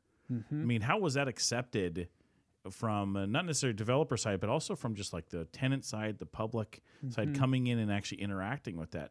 Did you guys have to manage that? Did you guys have to go down Um, that path? I mean, you know we w- there was some training of the brokers Okay. and um and you know this was the first kind of iteration both of our software and people figuring out the hardware so um, you know, it definitely took some additional effort, I think, can for all the parties to to become familiar with how do we use this Yeah. and and. But I think um, you know that was a big draw. People were just interested in the experience as much as anything. that's what And I was so it was ask, A, it was a thing. great way to get people to come uh, and experience the building because they were also interested in. Well, this, I've, I've heard about this. I've read about this. You're I gonna actually generate want a to crowd see it for sure. You're Yeah. gonna generate a crowd. I mean, I experience it from I experience in architecture daily. I think a lot in 3D. I can see things very easy. If it's a 2D format, I can see okay, I can understand how that works, interacts with that adjacent material, or how that happens. But I'm just explaining stuff to, I mean, just to bring it to my world, my wife of like, hey, look, honey, see, this is really cool. You Right. know what I mean? Or from a p- potential tenant that's going to come in and be like, look, here's a 1,100 square foot apartment. Yeah. Like, wait a minute, what? Like, Right. it's, it doesn't exist. How can I see it? Right. Yeah, no, I think I think there's a, there's a whole level, and I've been in hundreds of meetings. We both have uh, uh, where you're with the developer, you're with the tenant, you're with anybody, and they're posing all of this design or all these aesthetics, and they're like, "Great, I get it, Here's a sample board of products. Like, look and fit, fill the But- carpet. Exactly. Fill but that. what's it gonna look like?" Right. That's always the question. And we're like, well, we just showed you. We're That's gonna, what it's going to we're look gonna, like. We're gonna raise the ceiling a little bit. We're gonna a- a- add a soffit over here. We're gonna have this condition come down. It's gonna be great. Uh, we're gonna put that up on a curb. We're gonna set that in a channel. Great. Too many words, Brad. What is that What's it gonna going look like? to look like? Yeah. Even a meeting today. What's that going to look like? And that's a legitimate question. To- Yeah. If, if I'm paying, you know, any millions of dollars, Right. Well, what's it going to look like? It is interesting because you've got kind of two two sides of this coin here. From the from the design perspective, you want to try to reduce those cycles. You want to get buy-in. You want to be able to clearly, quickly, effectively um, convey what your design intent is and what you want this thing to look like. From the from the other side, from the stakeholder, they want to know what it, what is how what is this going to be like at the end of the day? How is this? Am I going to like this? Is this you know how do I understand this? And and we all know you mentioned your mother or your wife. Yeah, yeah. Um, I mean, we all know looking at a two D plan. And trying to make sense of that, and then you, you know, I, I went to graduate school, and I still have to orient the plan and Sure. get my elevation set up and look at the section. Well, and- how many people figure out- stab themselves in their eyes? Ugh. Oh wait, this guy at Pottery Barn actually. Yeah, started- This guy almost did it constantly, right? Right. So the motivation of it, but then, okay, th- th- like I said, too many words. Too many words. This is where it's at. How do I triangulate this in my brain? Where does it work out? But how like seamless is it for that tenant or that like potential tenant that's going to come in, put on the headset or put on the hardware, work with that, take like a five to ten minute orientation, and mm-hmm. then no words have to be spoken. Yeah. You just have to experience it. Right. Right. It literally is is just diving into the space. And you talk about immersive technology, which I want to get your take on, and how immersive but seamless and like you kind of don't have to say anything. Yeah. It's like Well, what's super exciting that has been a, a fairly recent develop for, del- development for us is um, we've now f- developed the tech that allows us to be completely immersive, untethered, and where you can walk, you know, over two objects and past objects. And so we're aligning, we're creating a digital show me the way to San Yeah, Jose, right. Jamie. So we're we're creating a, a digital twin of an environment, and Okay. it- here's a classic use case. So uh, I think I mentioned earlier, we're subleasing uh, a portion of B plus H Architects um, Gotcha. floor space, and they ha- they had an uh, an open section of the floor that they would like to sublease to somebody else, and so they created a little test fit. And they gave us the, the test fit design, and we put it into our software and aligned that test fit digital twin with the actual physical open floor plate. Now, this floor plate had construction debris piled over on one side, and it was a you know it it was a storage area for the leftover office, so it didn't look pretty to show. But what we were able to do is align the digital twin and hand. You could either be in a HoloLens, you can be on a phone or a, a tablet, or however you want to experience this. Anywhere you look, you're seeing the new design, and you can walk up and past objects and look at it. So it's a, like a window into the future of what the space could look like. My goodness. And then you can even interact with that environment now. So if you say, yeah, I like that chair here, but I wish this desk configuration was moved over here, you know you can touch your screen and you can drag it to a different location. This is full scale augmented reality Mixed because reality we're or aug- augmented, or, you- or uh, mixed reality. It could be really Still getting in used to the terms, but yeah. right. Um, so you can, but you can actually be in the environment, and in this case, I, I would call this more of an augmented experience because we're still we're actually in their office in this open floor plate, and I'm just augmenting it with the with a vision of the future. Interesting.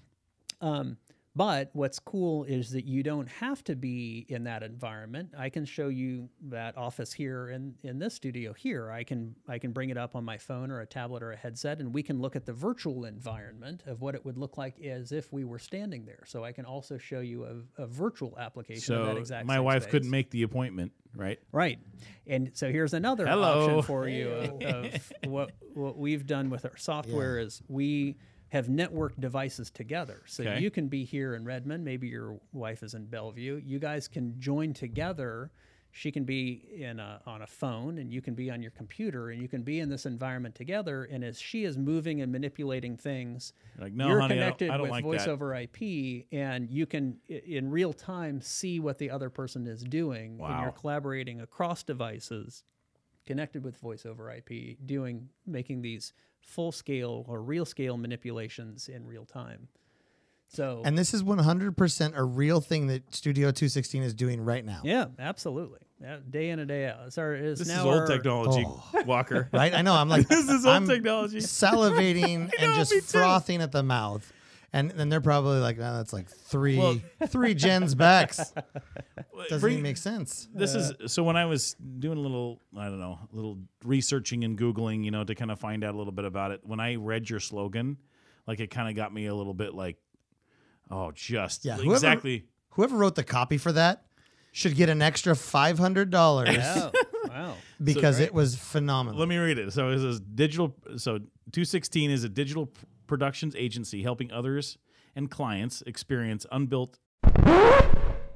Totally, f- you I'm totally Wrecked just it. wrecking it right a now. thousand So percent. digital, a digital production agency helping clients experience the unbuilt environment using virtual reality, visualization, mobile application to craft the story of place. Oh, Oh, God, that's so Ooh. great. craft the story of place. right. place. The back of the hairs on the back of your neck are standing. up. Yeah, That's It feels that's arousing. That is phenomenal. that's great, man. I have two things that I want to touch on real quick. Uh, renderings, to, to jump back a, a touch, renderings changed the industry in a lot of ways. Renderings gave people a, I don't get what this looks like though. Axons were kind of a thing that you could sort of two dimensionally give a little bit more to, but the rendering added a color, flare, a tree, Right. uh, sometimes subjectively parts of the actual block Right. Right. behind it. Right. So it was a little bit of its own mixed reality. Right. Uh, and then the renderings would be done and they'd, they'd pay for them in the very beginning of the project. And then the project would go through nine iterations Right. and they would still be pointing to renderings. And the renderings looked half close to what the building actually looked like. Right. Right. Um, so they became somewhat useless to the actual project. Um, now it seems like they're they're they're actually updating renderings, Mm-hmm. uh, which is which is so amazing to see as well. Like to see the progression of rendering Right. through the process. And sometimes it's a rendering of here's because I mean sometimes they give you a cocktail napkin sketch of well go render it Uh, right. right? So you're like, okay, hopes and dreams, and there's a rainbow and a unicorn over here. Absolutely. Uh, so I'm sure as that becomes um, something, the renderings, you know, continue to become pretty unbelievably impressive. Yeah. Where some renderings, I really have to do a, They a, look a like a second photograph. a Yeah. second glance and be like, is it? No, the craft has gotten um, it's, Just y- y- you- awesome. Yeah, you can really geek out on the renderings and you know put dust on the floor and y- you know you can make it look like It's- a photograph. It's Yeah. unbelievable just Yeah. on its own. And then uh, I find this fascinating for this industry because uh, it's construction, architecture are wildly pushing the limits every day and are still so far behind all the time. Hmm. Because there's there's there's a couple people at the very front that are pulling the industry forward, and then there's a billion people in the middle who are like, "Whoa, Yeah. wait," because Right. you talk about BIM, and BIM took over in a big way, specifically on the architectural side, on the development side. the contractors took a lot longer to get up to speed on and Right. are still just now getting into it. And then beyond that, the subcontractors are still way beyond because it still hasn't caught up the way that it needs to Right. um, with this reality that's being created for touring, understanding. Just now, recently, there was a big product uh, where a uh, local organization, uh, architect, and a general contractor rented out warehouse space and created an entire floor of a hospital out of cardboard, Right. which Mm-hmm. Yeah, is which is not common. uncommon. Yeah. It's a it's a common theme, but then in my mind, I'm thinking that's still so many steps back Right. from what could Yeah, be happening. Now that one's kind of a head scratcher for us as well. And you know, ironically, we haven't done a lot of those. They do that a lot in healthcare. um, A lot in healthcare. where you healthcare. do Yeah, cardboard do. mock-ups. They're they're busing physicians and nurses out, you know, to a warehouse somewhere outside of town. It's that's a very natural application of where virtual reality would make a lot more sense because you could Oh. you could actually interact with photorealistic looking you know head walls and different things and you can actually you know quickly iterate on the fly and say no no no that's too far away Yeah. well here let me just move this thing over closer to you and then you try you've got a different arm span so no that's a that's a natural that's a great natural application of it that seems like you- it would be so much more beneficial. right Quick side note if anybody needs extra cardboard for your healthcare project, I've got Amazon boxes for days. Call me. I'll send it out or to better you. yet call me and you won't even need to use the cardboard Hey, even even even even better even better no I, and that, that is it's it's recently just happened here and so that caught my eye Is like i get what you're doing Yeah. however comma yeah no Yeah. stop don't Right. right. Right. Well, and, and not to mention even just the, the environmental impact. I mean, it's so cool working with pixels every day because you know you can iterate. You can iterate to your heart's content. You're not burning. You know, you're not burning any resources. no no you're not you're not Yeah. time time and and you know that's it that's So that's you- that's another huge piece that environmentally Hmm. i never even thought about that Yeah. but You're consistently blowing Walker's mind, by the way. and This is great. You know, i've sat in a puddle for the so last and, and this just seems so typical for Jamie. You know, He's what I mean? also Like, no, nonchalant, like, yeah, so what? I do the coolest stuff ever in architecture. world's first leasing center. I'm good I do all this cool things that nobody knows, you know, about. No, and, and, and Walker actually made this this comment earlier, as far as like you were the kind of selling that first plane that ever kind of existed in this world, and it, it, it's a like this machine can fly. You got to be kidding me! That's seven million thousand pounds. How can this get off the ground? Well, physics. You know, bumblebees fly. bumblebees fly. Why this will work. you know no but i and and i kind of that's why i wanted to kind of go next is, Yeah. is understanding like you're looking at these technologies and so much part of studio 216 is actually i think just by nature has been kind of on the forefront of just understanding where vr meet um, xr ar those mixed reality sessions go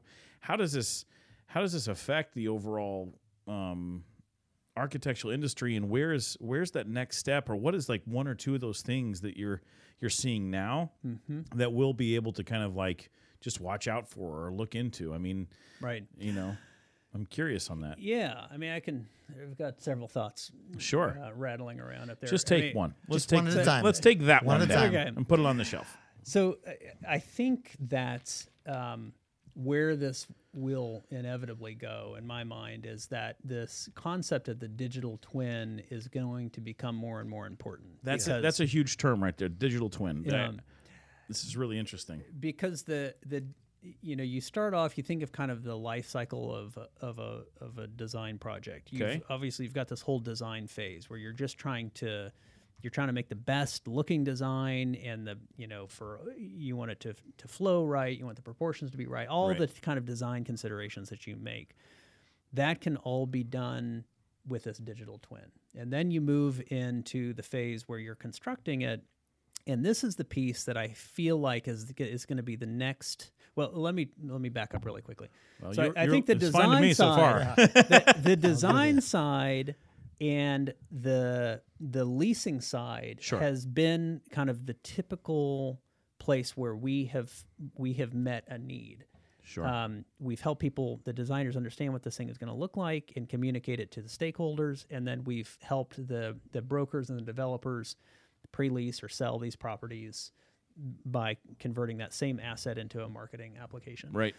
But it strikes me that there are two more kind of bubbles of opportunity with this digital twin. One is on the construction side, and then uh, the next will be on kind of the facilities side of maintaining and operating this building. Sure. Because you This is- now I was hoping is going to go here because this Yeah. is this is a big part of us. Go ahead. Huge. Yeah, right.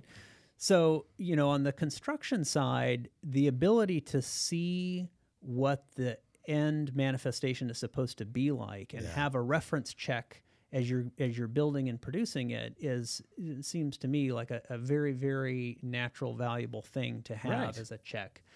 And to understand it or maybe even access information of, you know, I, I know I need to build this HVAC. Let me just let me access this digital twin and pull up some information of the specs of this, you know, this piece of equipment here, or the or the glazing, or you know whatever is, is going to be in your world. Like we can embed so much rich data that can be fed seamlessly in from the programs that are already working, where we can pull and expose this information inside the digital twin and then you know democratize that information. So anyone on the job site can be on a phone or a headset or however they want to consume that information they can then access it and use it to validate.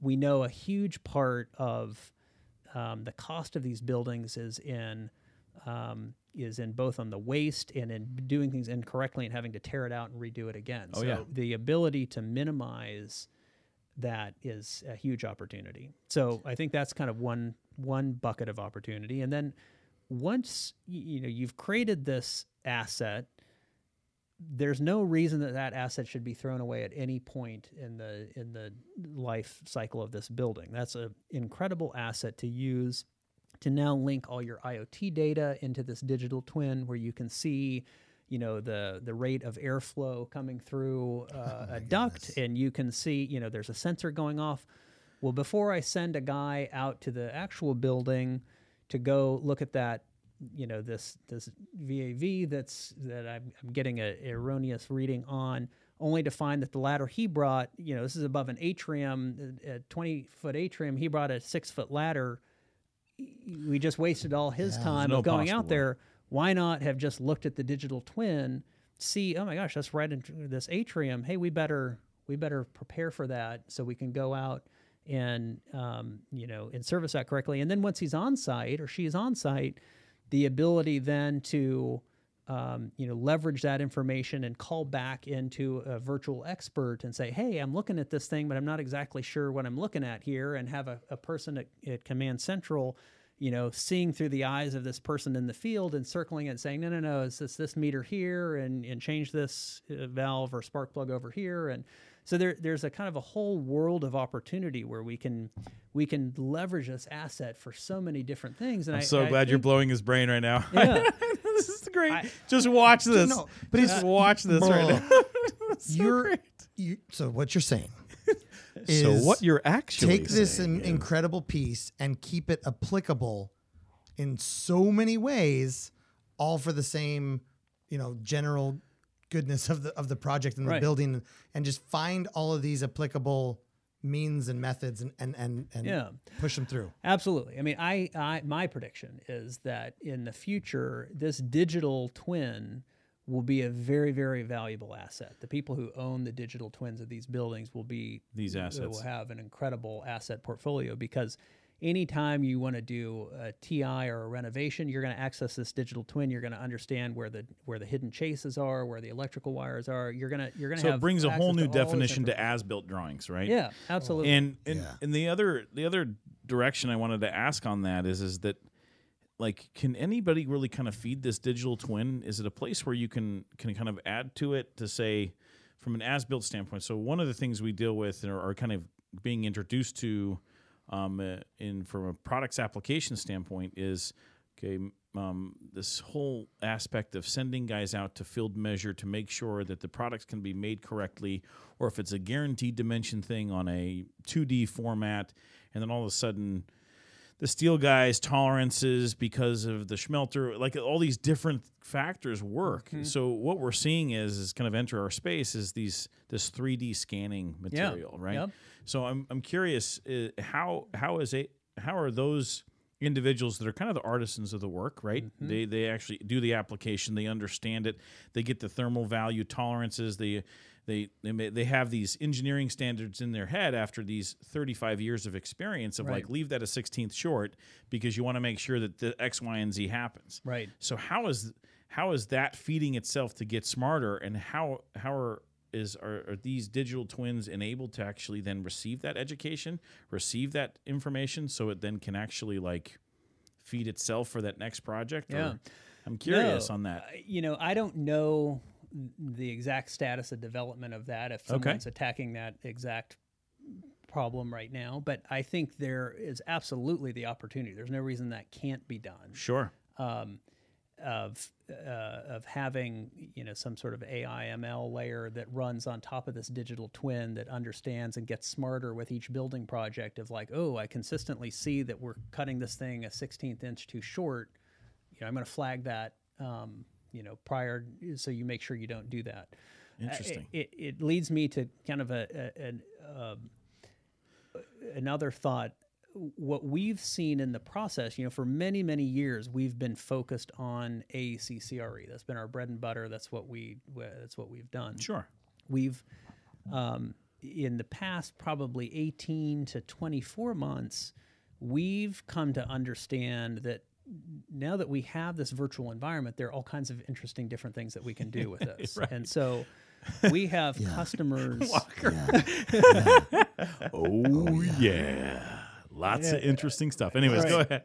So uh, we have built out the functionality with our Altura platform where we can provide virtual training in the context of a, of a, of a virtual environment. And so, uh, just take one second to kind of um, introduce this concept of the the information worker uh, versus the frontline worker. Are Okay. you guys familiar with this concept? So, so i'm sure we are I'm going to ahead say we 100% are, but just for somebody who's listening and doesn't right, know. right. yeah So- you, you told us before jamie Yeah, right, right. yeah. So the information worker, this is the person that um, is in front of their computer all day long. They use their computer to do their work, and it's Right. and it's typically the world that software companies have targeted in the past because they're it's easy to serve software to someone who's sitting in front of a computer. Um, I believe the numbers are there. There are roughly 1.1 billion information workers in the world today there's a actual a larger segment of the of the employed population that are called fr- frontline workers or first line workers, and these are the people who whose environment, immediate environment, is critical for them to perform their job. So th- anyone in the construction industry, for example, what's the ratio or- there what's so the I think it's that? about 1.3 billion frontline workers versus 1.1 1.1. billion first line workers. So there's actually more, you know, 55 whatever that is, 57% people are first line workers.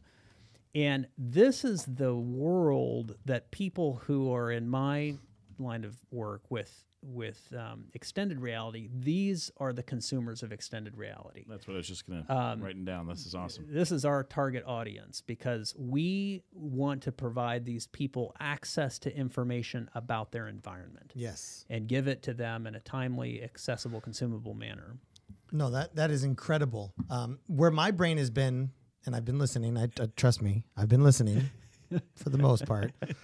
But my brain just keeps going to how how many applicable worlds this type of, of Yeah. machine Technology. Oh, it's it, it lives in. Like I think of everything that we have, you know, most most technology that we have, everything starts as, as a big machine and it gets smaller as we get smarter about Right. it, right? So you think of a computer that used to fill up room after room after room and could do like one half meg of data a day. right, right. And now, you know, I- I've got 64 gigs in a th- in, in literally no square inches. Um, but if you're creating something and you're trying to launch a product or you're trying to, to recreate a printer or you're trying to do something, if you create it in this world, you can literally walk around like it's the Titanic right. and you can say, this is not going to work here because heat's going to come off of this. I mean, sure, you can do that in some ways now, but not to the level Right. of Yeah. being able to walk through it like it's a giant machine that you would have built 40 years ago, Yeah. or because that's when it was built the right way. Right. When it was giant, you could do it and tighten it and get it in that spot, and that's why we, we build things. Uh, they get they get a little less developed and a little less stable as we go through it because we have to to micro and shrink and get everything Yeah, down. right. And you can't you like engine in a car, right? Everybody used to be able to get in there and there's plenty of room to turn a wrench. And Right. now you open up your hood and there's like a, a- one nano sliver Uh, right. of, of room that nobody could get into a- at all. Right. So even the concept of that on a scale model that I can walk through in my in virt, you know, Yeah. digitally. Or explode it and see inside of it and turn it around and see the, you know, expose just the wiring diagram of it or, Yeah. you know, uh, yeah. but to walk through a microprocessor as if it is the engine of the Titanic. right. and I can go through each and every small crevice uh, with true understanding of what it's going to, how it's going to interact in that Right. moment, and that's so valuable Right. to what's going on right now. So, so to that point, there, there are kind of four bubbles of Okay, take keep going. There's no- there- Yeah. there- there's there's with within kind of extended reality, you see the applications aligning generally around kind of four different uses. You, Right. You've got what we've already covered. You've got this design exploration where you want to understand, you want to iterate, you want to understand the design. So that's one. You've got sales and marketing where, hey, I'm trying to show you this building or this product, and I want you to try on this virtual dress or this virtual hat or see this building. Gotcha. So there, there's there's that application. There's um, kind of a field service that I touched on briefly.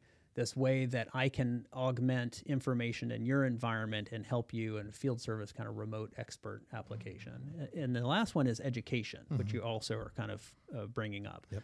And um, kind of to your earlier point a few minutes ago, where you were talking about how can we make these digital models um, smart, these digital twins smart, so you know the sixteenth of an inch is propagating. We learn from that, and I think there's another huge opportunity within this, these training and learning scenarios where you think about buildings wildly expensive. Like you know, we've worked on projects that are half a billion, billion dollar projects Oh yeah, just Um, wildly. that by nature is going to push people to be very conservative about how they do things. They don't want to they don't want to get too far out in the leading edge because there's too much risk. Well, and there's there. also so much time involved with those projects. It's Yeah. not It's a scary it's, edge. It's not only five hundred and seventy-five million dollars that you're spending, Right. but then you're actually letting that five hundred and seventy-five million dollars kind of out there Right. for like three Yeah, years, right? Exactly. So exactly. what the what the political climate's going to be doing, what the the world trade organizations are going to be doing to affect that five hundred and seventy-five million dollar like Right. ROI. Right. I mean, the time associated to that. I mean, just because of the technology, everything waiting, go, going so quickly, the security of that investment is just Right. unspeakable. So uh, th- uh, my the point of why I bring that up is Yeah. I, I think that what's exciting for me is the ability to show this information virtually at scale and interact with it takes a lot of that risk off the table, presumably, because now we can look at it and interact with it and run modules on top of it to explore it as if it did exist. We can see how that curtain wall may potentially fail because we can build it and we can run, you know, AI ML algorithms on top of it to see what happens over time with rain beating down on this gasket, you know, what Totally. happens over time. And so I would like to think that we're at a period in the construction industry that we'll see more acceleration of um, maybe a little more risk taking because we can mitigate some of that risk by ex- doing some of these explorations virtually at scale. Yeah. Well, there's so much information in the construction world from a product standpoint, performance standpoint, and and how how that's going to be addressing that next generation of just okay. F- feeding that that uh, what was that term you said digital twin Yeah. you know and, and understanding how we can collectively do it there's man i just I Well, can't- then also reeling, reeling the two sides of perceived risk and actual risk. Mm-hmm. right mm-hmm. Because to me, this in a lot of ways, I could see a developer going, "That's too much risk," because they don't understand how that actually is a risk mitigator, mm-hmm. and it's going to work. Well, and then the, the, other guy way. with the guy with 35 years experience has to actually come in and actually meet face to face with the developer and be like, look, Right. Yeah. So here's the three projects he showed you pictures of. But let me tell you, right? And then the guy with like the salt, right? Like the, the real the, the guy that that that frontline worker, so to speak, Right. right. Comes in and be like, okay, all right, all right, settles this guy down a little bit, understand it. But like I, that's why that's why I say from the beginning, like so many words go into explaining these 2D applications and design, and then all of a sudden there just kind of gets the speechless moment of just interacting with the space, Right. Right. you know because we do it every day like we live in this 3d environment every single day of actually to scale products actually understanding it driving cars like everything that has to do with it how natural of an experience it already is and we're just kind of returning to that natural state of communication Right. it's a really Yeah. really Come impressive yeah it's a really impressive way to to do it super impressive. yeah Is the architectural community latching onto this for themselves? Um, yeah, I would say that I- feel like most architects that we interact with are are using VR to some extent with in as part of their design processes. Yeah. Um, there are a lot of different companies who focus just on that design application. Um, so you've got great companies like Iris VR that is a direct export from Revit into a VR headset. Um, we Studio 216 we've we've taken the tact that we believe that it's a, it's too early to drive a stake in the ground and say this is what extended reality can do for you. And so we we sort of have fundamentally built our software application so that we can react to each of those four different typical applications that I mentioned before. You, you can use it as a design tool, you can use it as a sales and marketing tool, you can use it as an education tool, you can use it for field service. And we have customers in each of those four scenarios. For example, we have airlines that is using our software for um, their virtual simulators. So they're exploring Really? moving away from having a, a, a physical virtual simulator, which is very, very expensive. You know, these airlines they have they have pilots that are getting up at two, three in the morning for their slot in the simulator because they're very expensive. They got so many people they've got to go through and train. What if you could do that in the comfort of your living room anytime you wanted? And so, because it's virtual, we're, you're able to interact with the buttons there. You're able to get the the exact audio feedback that you're listening. To. Your for. Muscle run memory these. happens, right? All that muscle Yeah. memory. It's a very natural. it's video games man It's It's- it's it's a hundred percent video, video game. games. I was trying to be polite and let him, Come you know, on. kind of finish, and then the whole time I'm going, dude, I want, I want that. I want to play that. I that. want to play that. Yeah, absolutely. I've landed some virtual planes before. I can do that. I'm so good at it. I've, I've hijacked a couple digital planes, Right. all kinds of stuff. It doesn't matter. So w- we awesome. have um, we have um, that is training their retail associates in the context of a virtual store where they can walk around, they can interact with the various products selling, and they can also then interact with different avatar customer profiles. So we've got a whole system of where you can talk with a protective parent who's interested in making sure you know you they want the drive that that monitors the the vehicle speeds and et cetera that's Yeah. happening for your for your teen driver. Right. or uh, you can interact with the with this the techie who just is wants to geek out on all this equipment. And now we're able to network together across devices has their trainers that are based in Kansas City. They can train people all over the United States. They train 20,000 retail associates a year.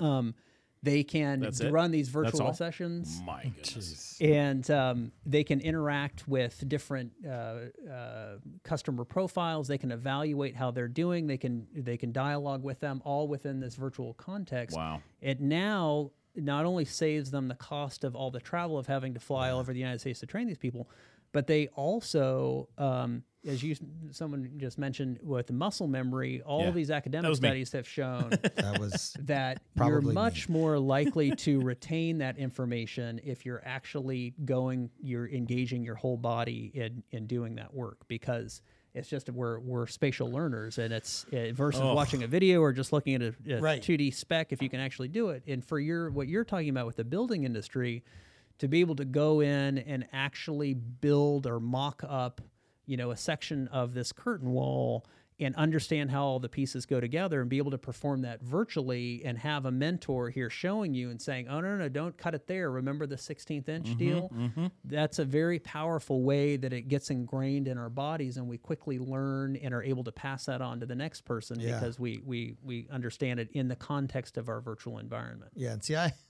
that's whatever. that's all incredible. It's just so like I have so many people that I know that think that the the continued virtual reality, the continued all of that is going to lead to I don't know if you've ever seen the, the movie WALL-E. Yeah. Where, yeah, yeah. where all the Oh, right. humans basically end up Yeah, just in this little like a little chairs and- uh, and, yeah just yeah.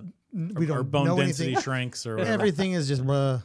but like even even for the gaming side of it and specifically for this application like virtual reality in the way that it is right now is so dynamic Mm-hmm. in the fact that it is when when I play some of these games with my kids it's physically exhausting Right. and it is wildly immersive where you get 100% captured in this and you are down on the ground and you are up in the and you are you need a bunch of space but it is uh, it is not just you know some guy sitting at a, in, a, in a chair with this with this screen on his face Right. uh, it's wildly immersive Yeah. It's- absolutely. ugh.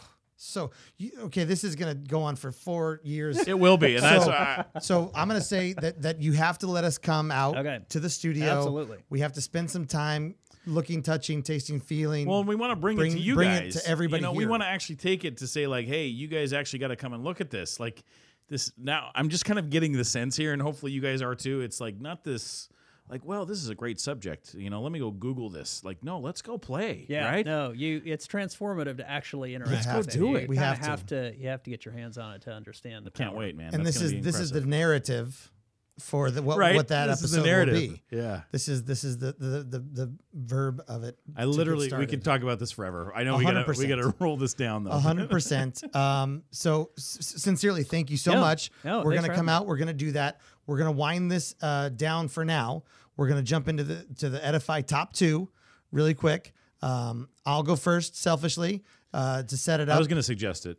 I was gonna say yeah, yeah. suggest you go first. Yeah. Uh, so every episode we end with an Edify top two. It's anything that you're super obsessed with, into, passionate about, something recent, something that's Something you tripped over, you got bugged with. I don't care. You know what I mean? Uh, a Got it. waiter, a cocktail, a drink, a whiskey. A lot of times for me, it's a whiskey. a lot of times time me, means for a coffee. uh, you know. whiskey and coffee.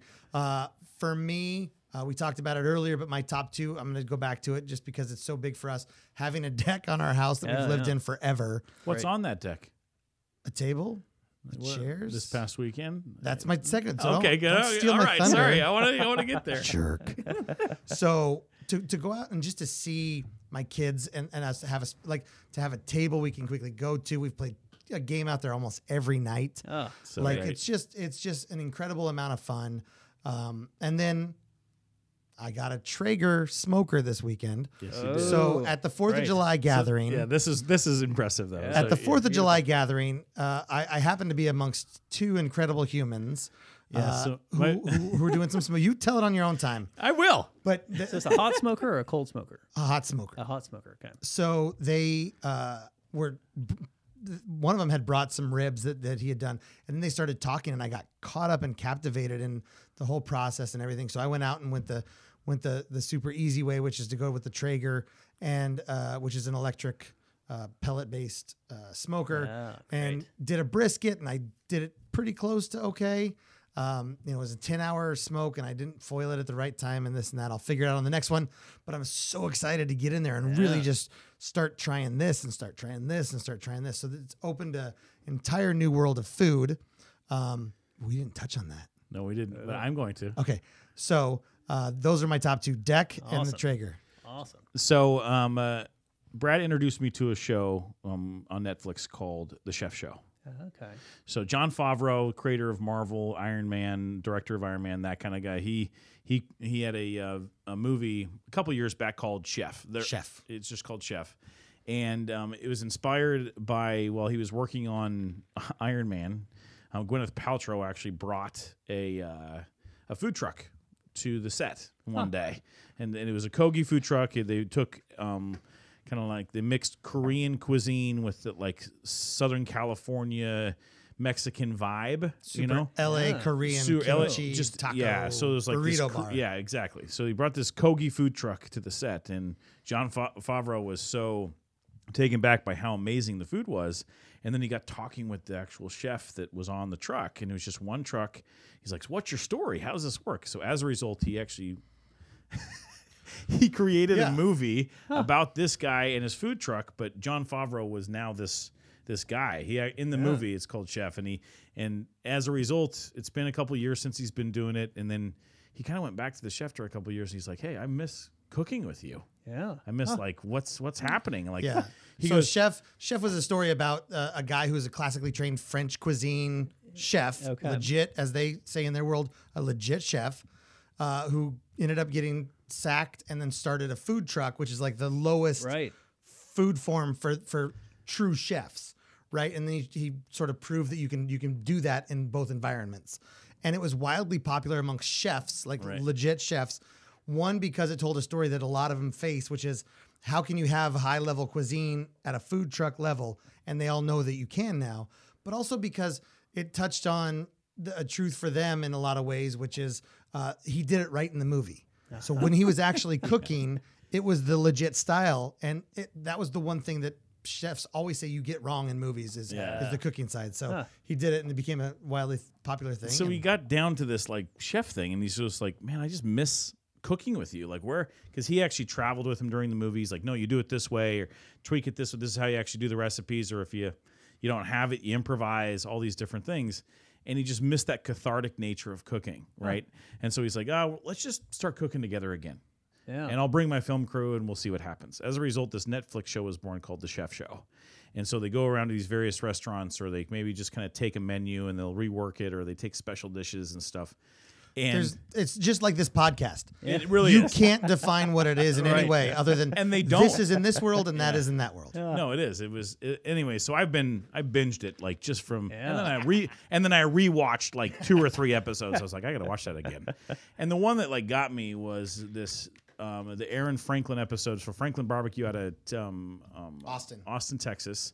Um, there was two episodes shot on that with this thing, and I just watched rewatched those two episodes through it and how he was describing how he like gets the brisket, he'll you know he trims all the fat, does all the different things, and then and then how aerodynamic the he's actually shaping the brisket to be so it'll smoke correctly. Oh my gosh. Right? Wow. Oh So everything comes over the top, and then all the Right. conversation of left shoulder, right shoulder. Yeah, so so cows naturally kind of lean on the right shoulder or something like that. So as When a result, when the right up- brisket, yeah, when they get up, they get up this way. So the right brisket's a little tougher than the left one. So naturally, you kind of ask for the left briskets. Yeah. Anyways, so been super obsessed with that show. That's the number one, and then the number two is something that I stumbled over on you, Jamie. So when so I'll read it here. It says when Jamie isn't working. All right. This is when Amy Jamie isn't working in the virtual world. He can be found on his farm in Bainbridge Island, building furniture, tending sheep, and butchering blue ribbon market hogs. Oh yeah. Great. So you can Is that a true? Is that true? That's so you- true. You can Yeah, take the true. Wyoming, Montana boy out of Wyoming and Montana, but you can't take the Wyoming, Montana out of the boy. All right. No, that's true. What the hell, man? This is cool. Yeah. So Full circle though. Full circle. Back circle. to where it started though. Yeah, yeah.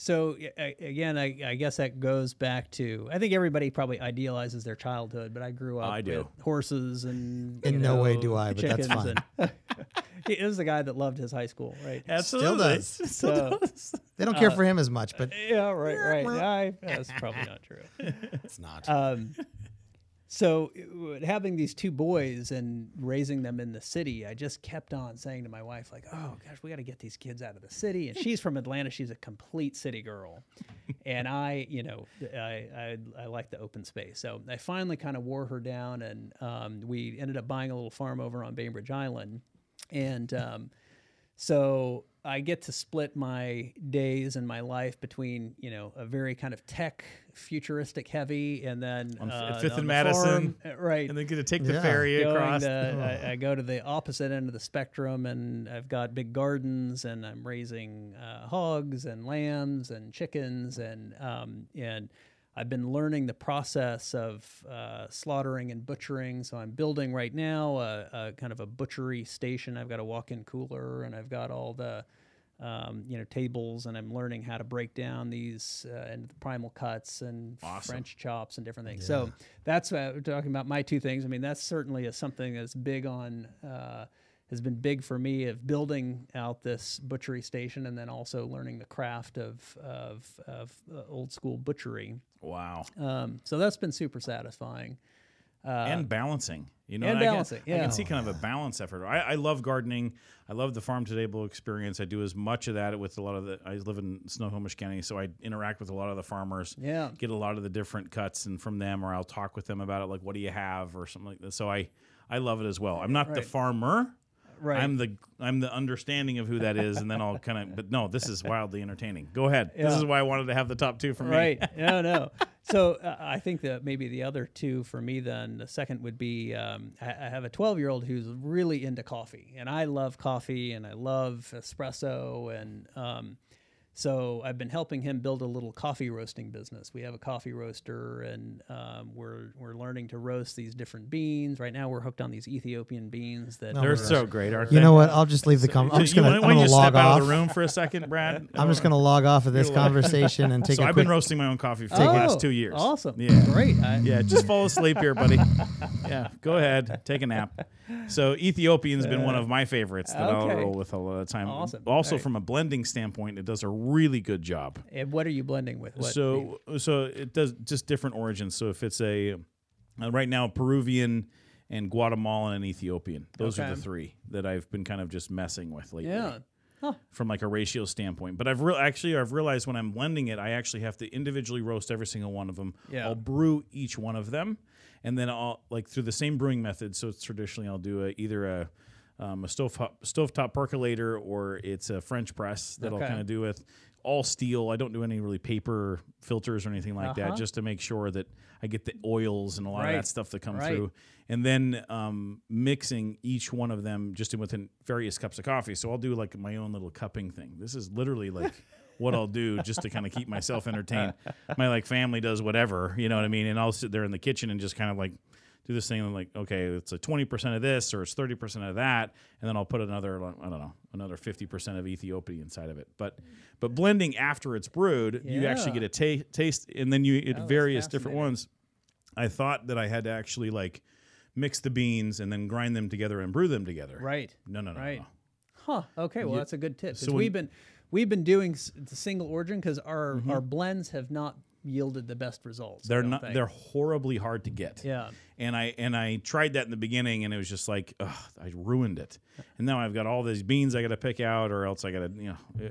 And then I I s- literally stumbled upon it after I actually did it. I was like, well, I've got some of this left or some of that left. I'll just brew two, and then we'll just mix them Huh, together. okay. I'm gonna try that. That So sounds- so that's- blend yeah. after your brew Yeah. and to get the final result, and then you can kind of go from there. Huh. Anyway, All right. Good tip. No, that's a that's a- that's a that's what uh, interesting idea. roaster do you, ha- you guys have? Like, I have it- a hot pot roaster. okay. You heard of that one? I have not, It does no. a it does um, 250 grams of beans at a Oh, wow. time. Okay. And so you can you can roast it manually or you can program in different roasts. So I'm shooting for like a full city kind of Yeah, a roast. Full City, yeah. And um, so yeah, we uh, Ben, uh, my 12 year old, we just went through and developed a little uh, logo. We've got the pig roast, the Tumlinwood Farms pig roast. So if like you're if you're looking for some That's- pig that's roast, pretty So Awesome. let's when we come when I when I come to the office, I'll bring some beans with yeah, me. okay, awesome. Oh, I And love uh, that. yeah, I, I won't. yeah, you won't. Are you not a I- coffee drinker? No, it's it's horrible. It's How so can you, you can't live in the Pacific. That's what I hear every day of my life. so that was in the that was Well, like what- one of the first one of the first episodes. episodes uh, we when I when we first when I first moved over to the Seattle side from the Spokane side, uh, I was told you need to like coffee or teriyaki, or, or coffee and teriyaki Yeah, because that's maybe- on maybe every better. corner, Right. And a lot of times they're in the same place. I chose teriyaki. Coffee can And go he, li- somewhere else. his response was, "Can I have one? Can I can I just like one of those things? Right. Can I like one of those things?" Well, how, are you sure you've tried coffee? In, uh, That's exactly what I told him. Oh yeah. Yeah, I've tried coffee. So I would bring him in like, in the Everybody- mornings. I would bring him in the mornings, and be like, "Look, this is a Kona brew. Yeah. He's You doing his best. He's doing his best I to am. try to break the mule. I am. Uh, I do the same thing. So I'm a whiskey lover, uh, and everybody says "Oh, I don't like whiskey, and I'm adamant that they don't like. And a we're certain adamant type- that I you know, like right. coffee. and I'll get there, and I'm sure that there will be All the one right, because I all think right. I think every palate and I, we- I had a conversation. uh, Sounds with like we got to somebody go to the farm too, and Yeah. and the virtual Yeah. studio. Yeah, yeah. But I think every palate breaks into something in a certain way. I don't think we're we're not born to like beer and we're not born to like whiskey and we're not born to like coffee. I think you start it and you start it when you're young and you have a bunch of sugar and deliciousness in it. I don't Yeah. know. I and then you it. sort of end up I forgot maybe then because I just then- love coffee. Yeah, because I think you don't. Nobody. I don't think you really start with this big bitter punch in the mouth. No, I think you're onto something. when Nicole started drinking coffee, she had to put like six lumps of sugar in it Yeah. Sure. to drink it. And now, you know, no, we never put sugar in our coffee anymore. But Right. No, I think you grow out of it. You Uh, yeah, start you- with you when you have a beer. understanding You the- start with garbage the piss taste. water beer. Yeah, Right. it's just And then Bud Light now you're into like, oh, I like the hoppy. I like this really Oh, bit, the bitter IPA or citrus. nice IPA. Yeah. Right. Yeah. So, and I think with, with whiskey, you start with something simple, and then now I drink jet fuel basically. so, I think it's a it's a, poli- a palatal thing, and I'll get there. Um, Right. It's it's just funny because he's so into it, and it's it's so great to see you guys for him, nerd it's a- on that. For him, it's a temperature thing too. also, temperature. I don't I Oh. don't like hot. oh, okay. So, that's so a- that for that it was you know because when you everybody goes camping, they're like, I just need hot. I don't care if it's coffee right. or whatever. For me, no bueno on the hot. huh, not for me. interesting. Es no for me. Well, Jamie, thank you so much for Yeah, joining us for me, today. guys. Huge Yeah. This thank has been a wildly long and awesome So episode. good. It So really, good. really has. Uh, my favorite uh, of the one we recorded today, Absolutely. for sure. No, absolutely. Incredible episode. Thank you so much. Can't wait to to, to come and, and explore this even further because there's so much more to learn. Uh, yeah, man. Yeah, no, we sincerely appreciate it. Oh, thanks for uh, having me. Is there any place that they actually can reach out to you? Obviously, uh, Studio Two Sixteen, Studio216.com. Dot yeah, com. Yeah. Any other What's up? um, LinkedIn Jamie, pages? Or? Yeah, find me on LinkedIn. I think it's just Jamie Fleming.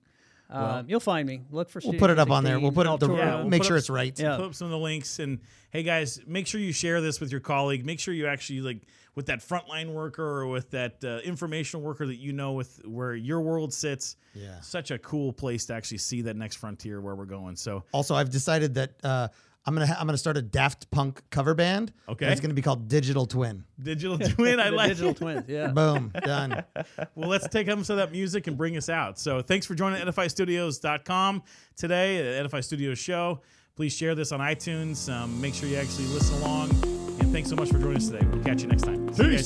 Thanks for listening to the Edify Studios podcast with hosts Brad Glauser and Brad Walker. To learn more about Edify Studios, visit www.edify-studios.com. That's www.edify-studios.com.